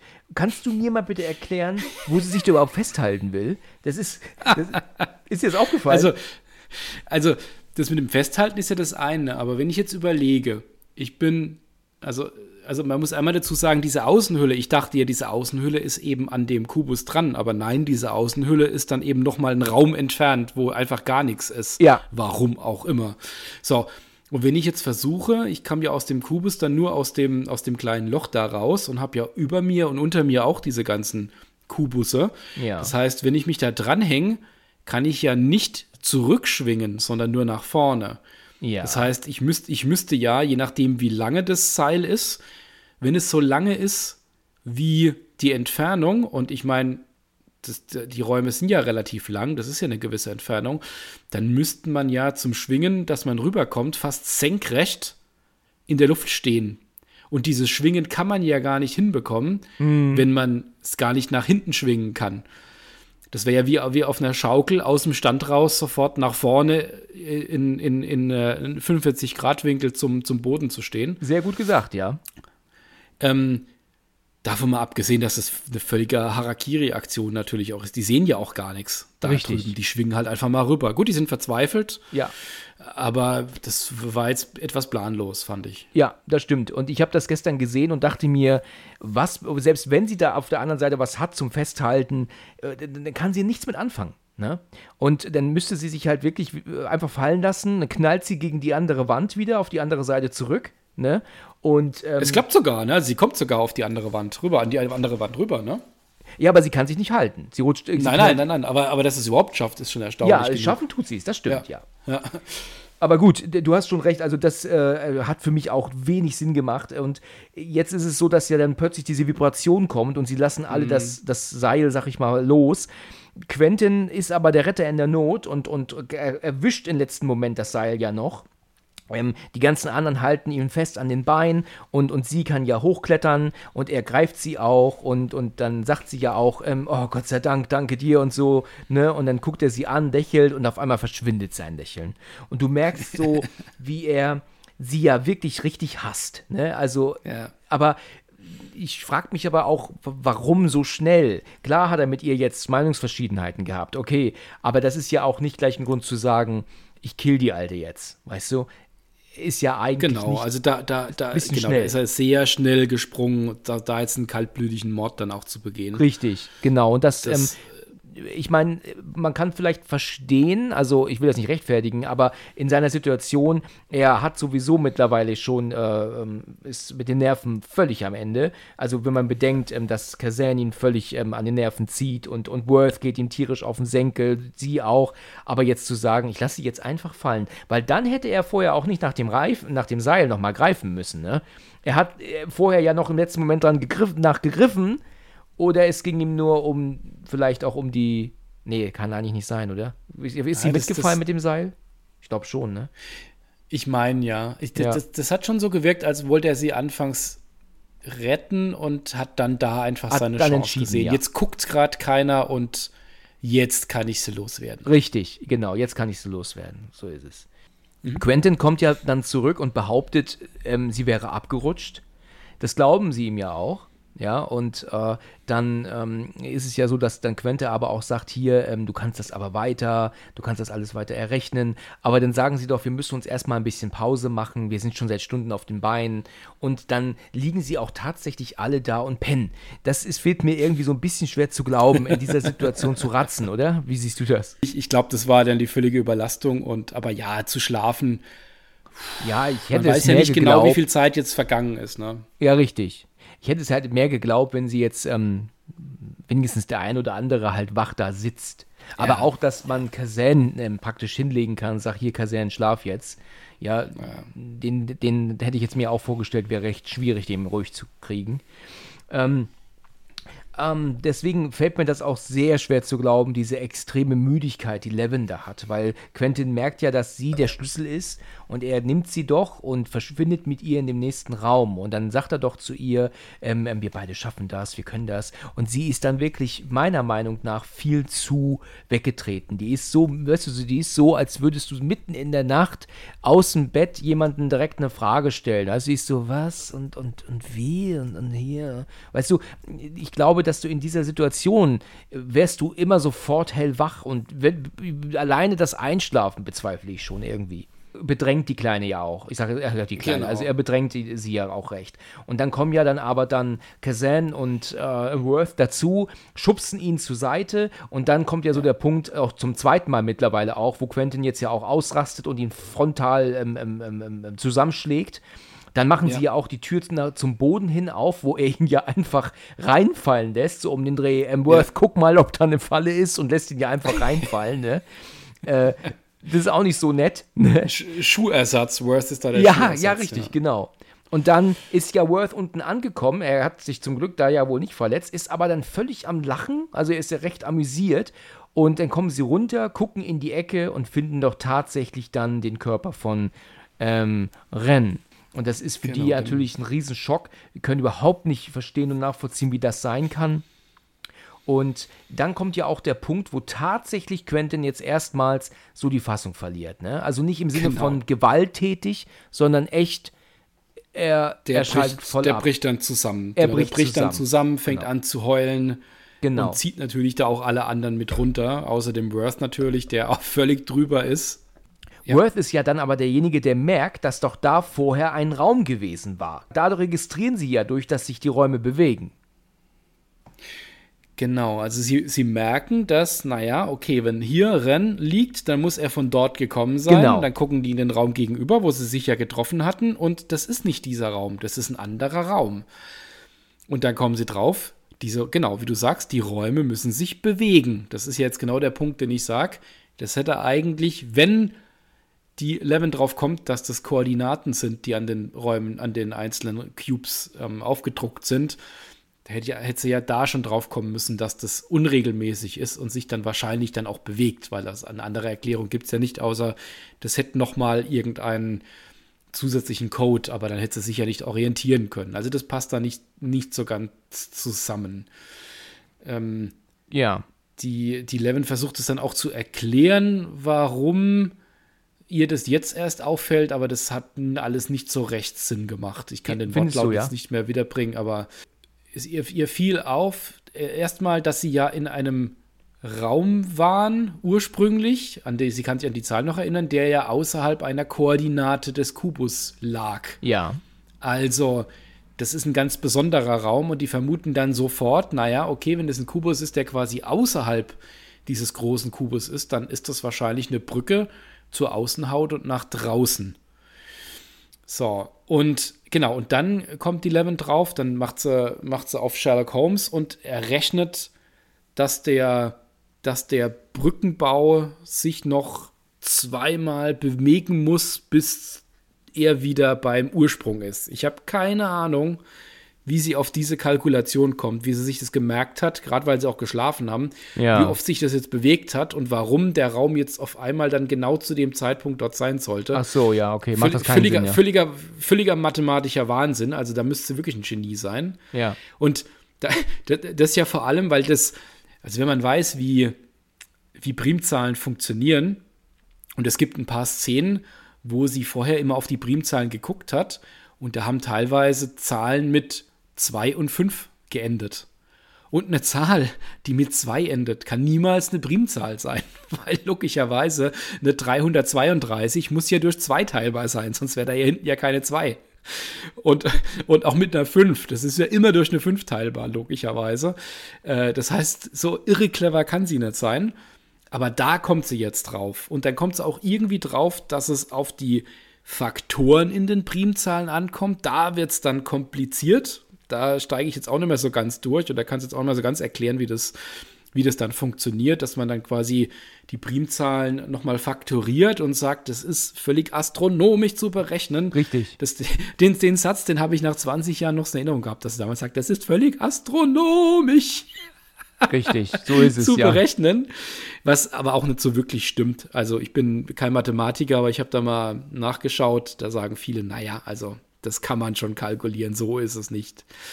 Aber der, okay. der Kazan, der zeigt sich ja dann als Genie, wie es ja fast zu vermuten kann, genau als Mathe-Genie, als Inselbegabter, der da einfach problemlos da die, die Faktoren der Primzahlen bestimmen kann. Und die liest dann eine Zahl vor und dann sagt er drei und fünf und eins und keine Ahnung. Und damit kommen sie dann weiter ähm, rauszubekommen, wo, wo sie dann quasi weiter müssen. Das ist, da wird es aber langsam dann wirklich etwas schräg, wie das dann kalkuliert wird und wie sie dann jetzt auch weiß, jetzt müssen sie in der Zeit in den und den Raum reinkommen. Sie wissen ja gar nicht, wie sich der Raum bewegt. Also etwas strange. Das ist, aber ich meine, das ist alles nicht schlimm. Man weiß, okay, jetzt, jetzt haben sie es rausbekommen, jetzt wird, jetzt ist eine Sicherheit da, was sie jetzt tun müssen, wo sie hin müssen. Und dann ist einfach das Ziel gesetzt und da geht es jetzt hin, ob das jetzt mathematisch alles so sinnhaft ist. Ja, was soll's. Ja, gut, ich meine, es gibt ja so viele Filme, wo so vieles keinen Sinn macht. Jetzt ist es hier eben das Mathematische und, und im anderen Dingern, ich meine, da kann man uns ja ewig drüber unterhalten, weißt du, wie viele Filme kann man sich angucken, wo viele Dinge keinen Sinn machen. Ne? Und dann kann man. Ich werde nie vergessen, wie bei, wie bei ähm, ähm, Independence Day. Ja. Den ich, den, den mochte ich damals schon nicht sonderlich, aber wie sie da der, bei der Alien-Station sind und dann, dann stöpselt er da sein MacBook ein oder sein Laptop oder was das war und spielt da ein Virus auf.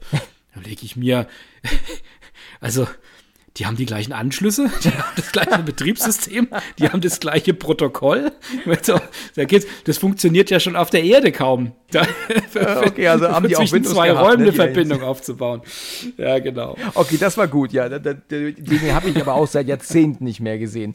Weißt du, ja. also die Filme von Roland Emmerich sind sowieso alle so unfassbar cheesy, weißt du, so, da, da, ja, ja. da, da hat mein Vater schon immer gesagt, der hat sich schon immer drüber lustig gemacht, wenn am Ende die, der, weißt du, die Aliens besiegt wurden und Bill Pullman als, als ähm, ähm, Präsident natürlich selber auch mitfliegt, ganz klar, natürlich, ne? Und dass am Ende, da treffen die sich alle und dann ist auch der Vater dabei und der beste Freund kommt noch dazu. Und, hat, und dann hat mein Vater dann auch gesagt, jetzt kommt auch gleich noch der Hund angerannt und die Katze und der Wellensittich und so. Also, weißt du, dieses so, so unfassbar cheesy, weißt du, so, so, so, das, das, ist, das ist schon schmerzt, ne? Das sind so die Filme von Roland Emmerich irgendwie. Genau. Ja, nee, das ist auch nicht meins. Also völlig hirnloses Popcorn-Kino brauche ich ja, auch nicht. Ja, das stimmt, das stimmt. Zumindest mal nicht, wenn es nicht gruselig ist. Ja, richtig, genau, genau. Ja, jetzt merken Sie aber, dass Quentin definitiv eine Gefahr für Sie darstellt, den, weil er ja auch in den nächsten Raum ähm, Worth wieder reinschmeißt. Ne? Also er mhm. nutzt ihn ja wie so ein Ball und wirft ihn ständig mhm. rum. Und die denken sich, wir müssen ihn ähm, loswerden.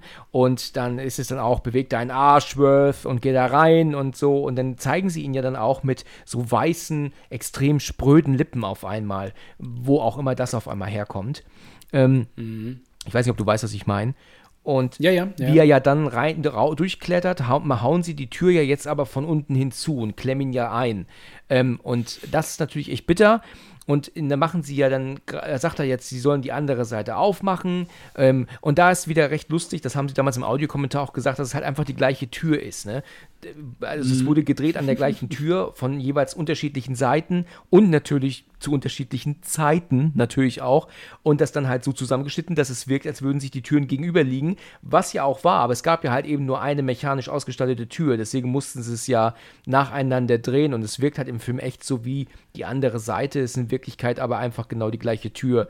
Ne? Also da sieht man, kann man mal sehen, was Schnitt halt ausmacht, ne? wie man mit Schnitt und, und Kameraarbeit wirklich das dann so aussehen lassen kann, als wäre es echt und, ähm, gegenüberliegende Türen gewesen. Aber sie schneiden in Wirklichkeit immer zur gleichen hin und zurück. Mit wenig Mitteln das Maximum rausgeholt. Richtig. Das muss man dem Film wirklich lassen. Richtig, ja. genau. Und das finde ich auch, das sieht auch immer noch gut aus, hätte ich auch echt nie, nicht gedacht damals. Ja, sie wollen Quentin loswerden. Lustig finde ich diese Szene, wo, wo ich glaube, dann ähm, Worth sagt, äh, ich glaube, sagt sie dann noch irgendwie, ist, ist er tot? Also Quentin, ne? Ist Quentin tot? Und dann sagt er noch nicht ganz und dann sagt dann Quentin im Hintergrund noch nicht mal annähernd. Hat er das genau. genau mitbekommen. Das fand ich ganz lustig.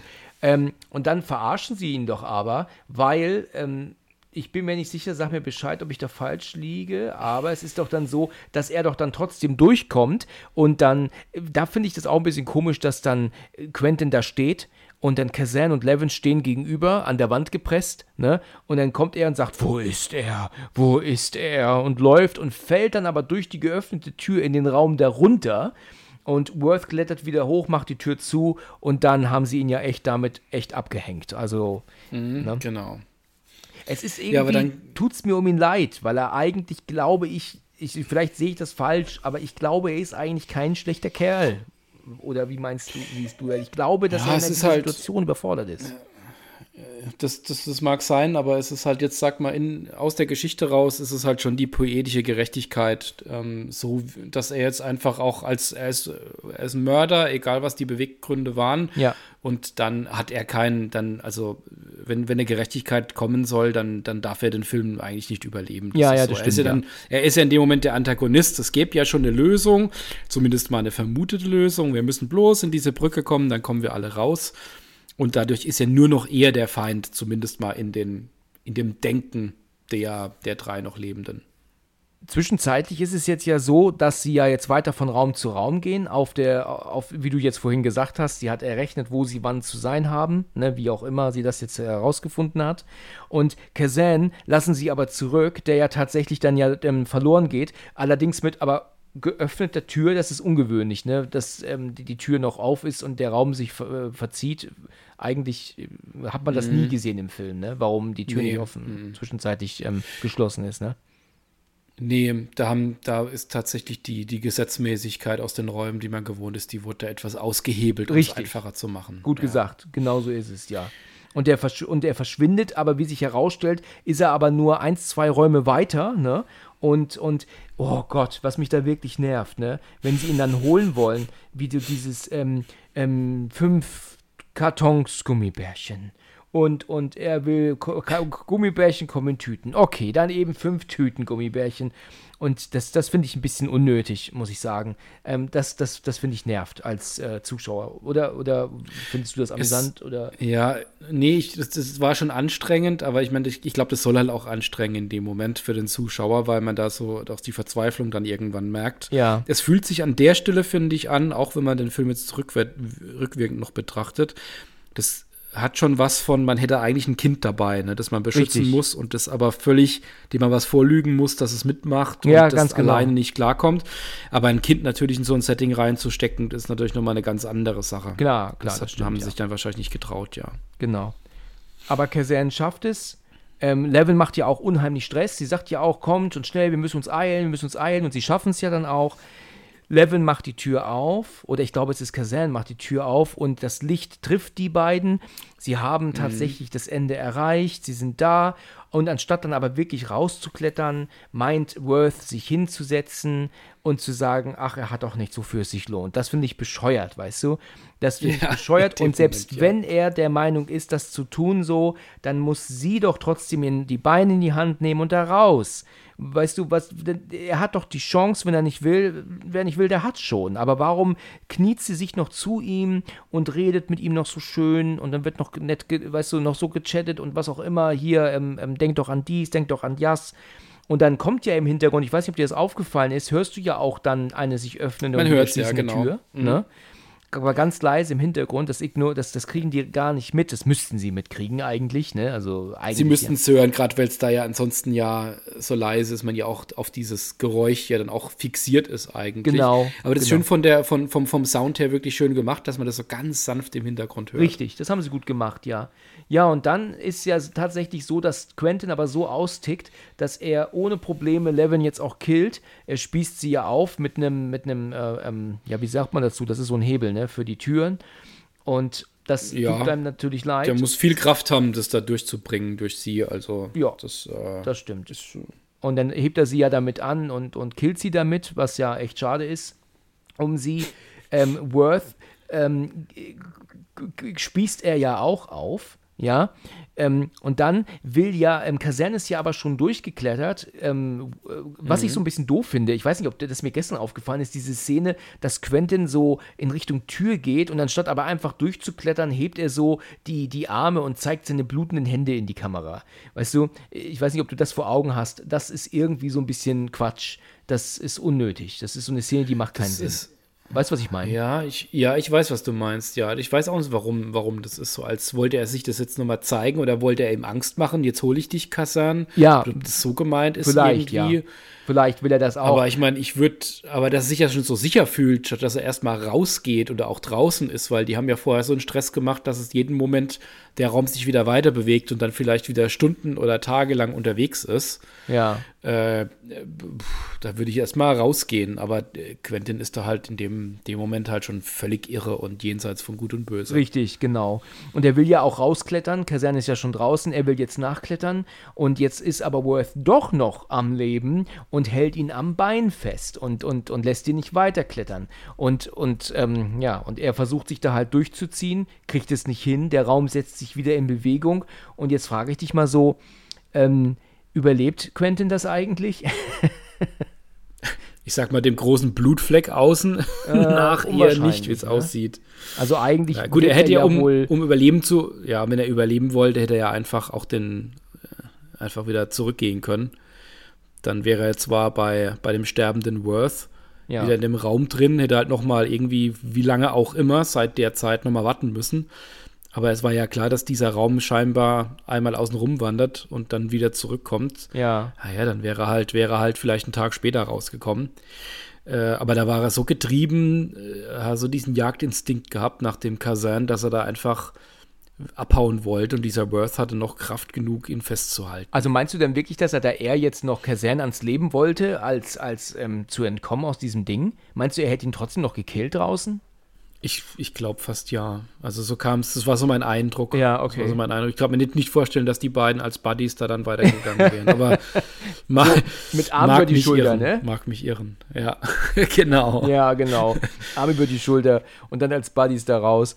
Ja, ähm, ich denke mal, Worth wird jetzt auch sterben. Der, den sieht man ja noch kurz. Der fällt, legt sich ja aber auch hin und der wird auch nicht mehr lange, sondern nicht lange haben. Und Kaserne ist der einzige oben im weißen, grellen Licht und der verschwindet in das weiße Licht rein. Da gefällt mir der Soundtrack, gefällt mir da gut. Ähm, da habe ich auch gestern, mhm. als ich das gehört habe, direkt wieder gedacht, oh Mann, also dieses Endstück, was man da so hört, mit dieser arg quietschenden Musik. Ich kann das anders nicht beschreiben, aber das gefällt mir immer wieder gut.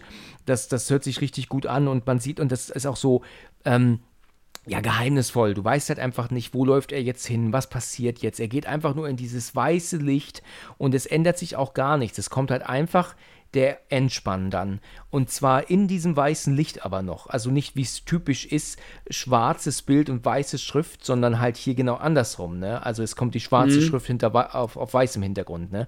Das finde ich ähm, gut gelöst. Und es bleibt auch die Musik immer noch im gleichen Stil, also immer noch düster, geheimnisvoll. Wir haben nicht irgendeinen Rotz an Musik, der jetzt plötzlich kommt, der einem dazu bringt, schnell auszumachen, was ja ein großes Problem ist, was ich immer habe mit einigen Filmen.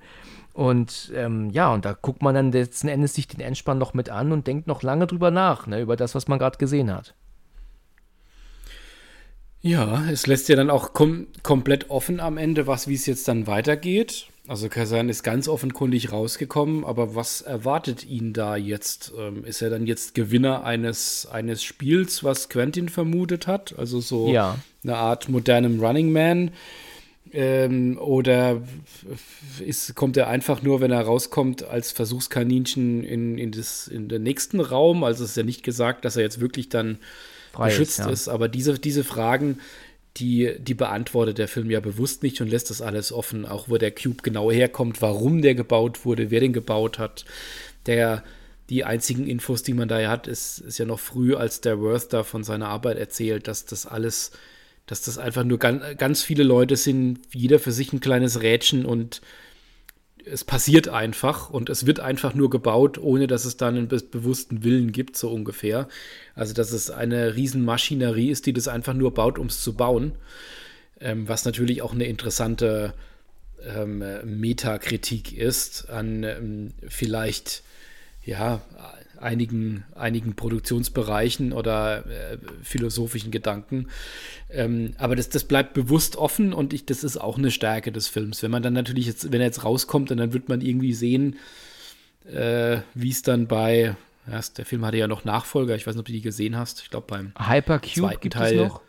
Hypercube gibt es noch und ich glaube irgendein Cube Zero, ja. Gibt es nur zwei Fortsetzungen? Ja? Das, genau, ja, das sieht, das sieht man ja auch, dass es draußen so Forscher gibt und keine Ahnung was. Da ist dieses Mysterium etwas ähm, dann schon aufgedeckt und solange man es nicht sieht, das wissen wir ja auch bei Monstern, hat das immer noch so was Mysteriöses. Das ist, äh, das, das spielt dem Film, finde ich, in die Hände, dass er da so viele Fragen offen lässt. Hast mhm. du denn die anderen beiden Filme gesehen, also die Fortsetzungen und wie haben die dir gefallen, wenn ich, ja? Ich habe die beide gesehen. Ich weiß noch, dass ich einen von beiden, ich kann dir aber nicht mehr genau sagen, welchen, ist schon zu lange her, auch durchaus unterhaltsam fand. Vielleicht fand ich es auch beide unterhaltsam. Mhm. Aber die haben natürlich nicht mehr dieses, ähm, diesen, no, dieses, dieses Neue gehabt, was Cube damals hatte. Das waren aber ich habe das als nett gemachte Fortsetzung in Erinnerung. Also ja. nicht als übermäßig schlecht. Also ich, ich erinnere mich, glaube ich, an Hypercube erinnere ich mich noch, aber da waren halt sehr viel mehr Leute drin und ich glaube, die waren auch alle in Privatkleidung. Die hatten sie und das und der, und der Cube selber war auch weiß. Das war, hatte nicht mehr so diesen, diesen Look des ersten Films mhm. und ich hatte ihn auch als nicht sonderlich gut in Erinnerung. Und Zero, mhm. glaube ich, habe ich nie gesehen. Ich habe aber gesehen, dass dieser Hypercube eine, eine Fortsetzung ist zu Cube und dieser Cube Zero ist ein Prequel zum ersten Teil und keine Fortsetzung. Der erzählt also wohl ja, die genau, Vorgeschichte. Ja. Das wusste ich gar nicht. Mhm. Das habe ich jetzt auch neulich erst herausgefunden. Ja, aber wie, wie, wie finden wir ihn jetzt heute? Ist er, äh, hat er sich für dich so gehalten, wie, er, wie du ihn jetzt damals hattest? Mhm. Hat also, er die gleiche Faszination? Ja, also ich, ich würde sagen, ja. Ich, ich bin nach wie vor ein Fan des Films. Er äh, unterhält mich immer wieder. Es ist einer dieser Filme, den man immer wieder schauen kann und nicht langweilig wird. Also Klar, man kann ihn nicht jeden Tag gucken, das ist klar, ne? Aber äh, es gibt auch einen Film, den hat man mal gesehen und den braucht man nie wieder, ne? Auch nach Jahren nicht. Es gibt so Filme, die habe ich wirklich nur einmal gesehen und nie wieder. Und äh, Cube gehört dazu, zu meinen Favorites, wo ich sage, den kann man mal wieder schauen, den kann man wieder gucken aber er ist nicht 100% ähm, perfekt gealtert. Er hat seine Momente, wo man sagen könnte, ja gut, da ist so die Charakterentwicklung fragwürdig oder die ähm, Art und Weise dieser Figur oder halt auch oder der ein oder andere Effekt, der auch nicht so hundertprozentig dann äh, überzeugt mehr. Ne? Wie siehst du das? Ah, ich glaube, das geht bei mir in eine ganz ähnliche Richtung. Bei mir hat sich jetzt dass die letzten 20, 25 Jahre dann doch ähm, etwas gewandelt, was ich mag und was ich nicht mag. Die Sachen, die ich mag, die habe ich damals gemocht und die finde ich heute noch gut. Diese bedrohliche Atmosphäre, dieses andersartige, dieses unterkühlte, dieses permanente Gefahr mhm. und diese Gruppendynamik, das mag ich auch immer. Das ist ja auch immer so bei bei ähm, Endzeitfilmen oder wenn es in den Zombie-Bereich geht, die guten Filme, da kommt es ja auch immer darauf an, dass das dass die Interaktion innerhalb der Gruppe und die Konflikte, die es da gibt, dass das funktioniert. Und er ist schön kompakt. Er hat seine, seine guten Szenen, er ist originell gemacht und alles andere ist dann ausreichend gut, sagen wir es mal so. Aber ich könnte mir schon vorstellen, dass so jüngere Leute der heutigen Zeit, also jetzt so 20, 22-Jährige, den Film wohl absolut kacke finden würden. Kann ich mir gut vorstellen. Ich glaube, der Film bietet der, der heutigen Jugend zu wenig. Weißt du, wie ich meine? Ja gut, man hat halt heute schon diesen Übertreibungswettbewerb manchmal. Das ist ja auch das, was mich stört. Ich mag es ja gern, auch gerade bei Horrorfilmen.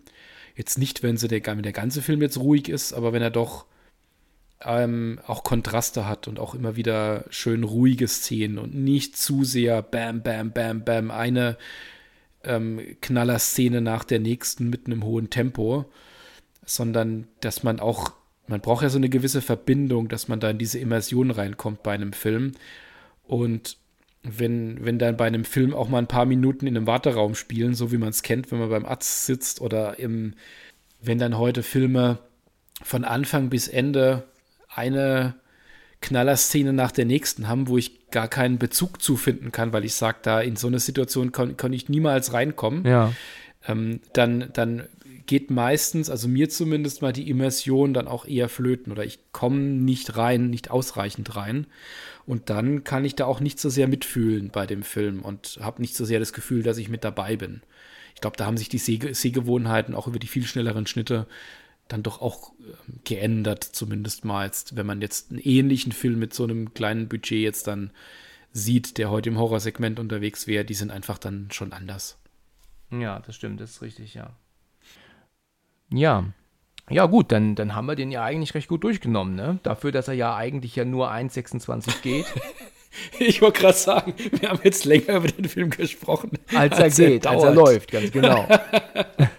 Aber okay, ich meine, man muss ja auch, man hat, wir sind ja auch ab und zu abgeschweift, ne? Und das, das ist schon, ja. ist schon okay so, das ist schon öfter passiert. Ja, das. aber ich würde sagen, ähm, wir haben ihn gut durch, durch, durch, ähm, durchgesprochen. Er ist ähm, ein, ein guter Science-Fiction-Film, der mich heute noch unterhält. Und ähm, ich werde ihn mit Sicherheit auch wieder schauen irgendwann. Und, aber er, ja, hat seine Probleme, aber trotzdem hält er sich noch wacker, finde ich. Gut, okay. Dann haben wir das doch erledigt. Dann, ähm, ja, dann da, danke ich dir auf jeden Fall für deine Zeit und für, dein, für deine hochinteressanten Einblicke. Hat mich gefreut.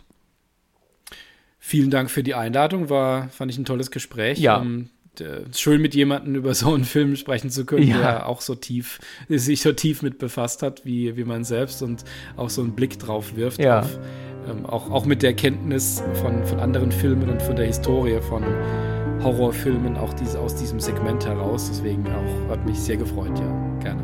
Dann erstmal vielen Dank für deine Zeit und bis zum nächsten Mal, ja? Bis zum nächsten Mal. Danke, Danke. bis Ciao. dann. Ciao. Vielen Dank fürs Zuhören und bis zum nächsten Mal, wenn es wieder heißt Let's Talk About Horror.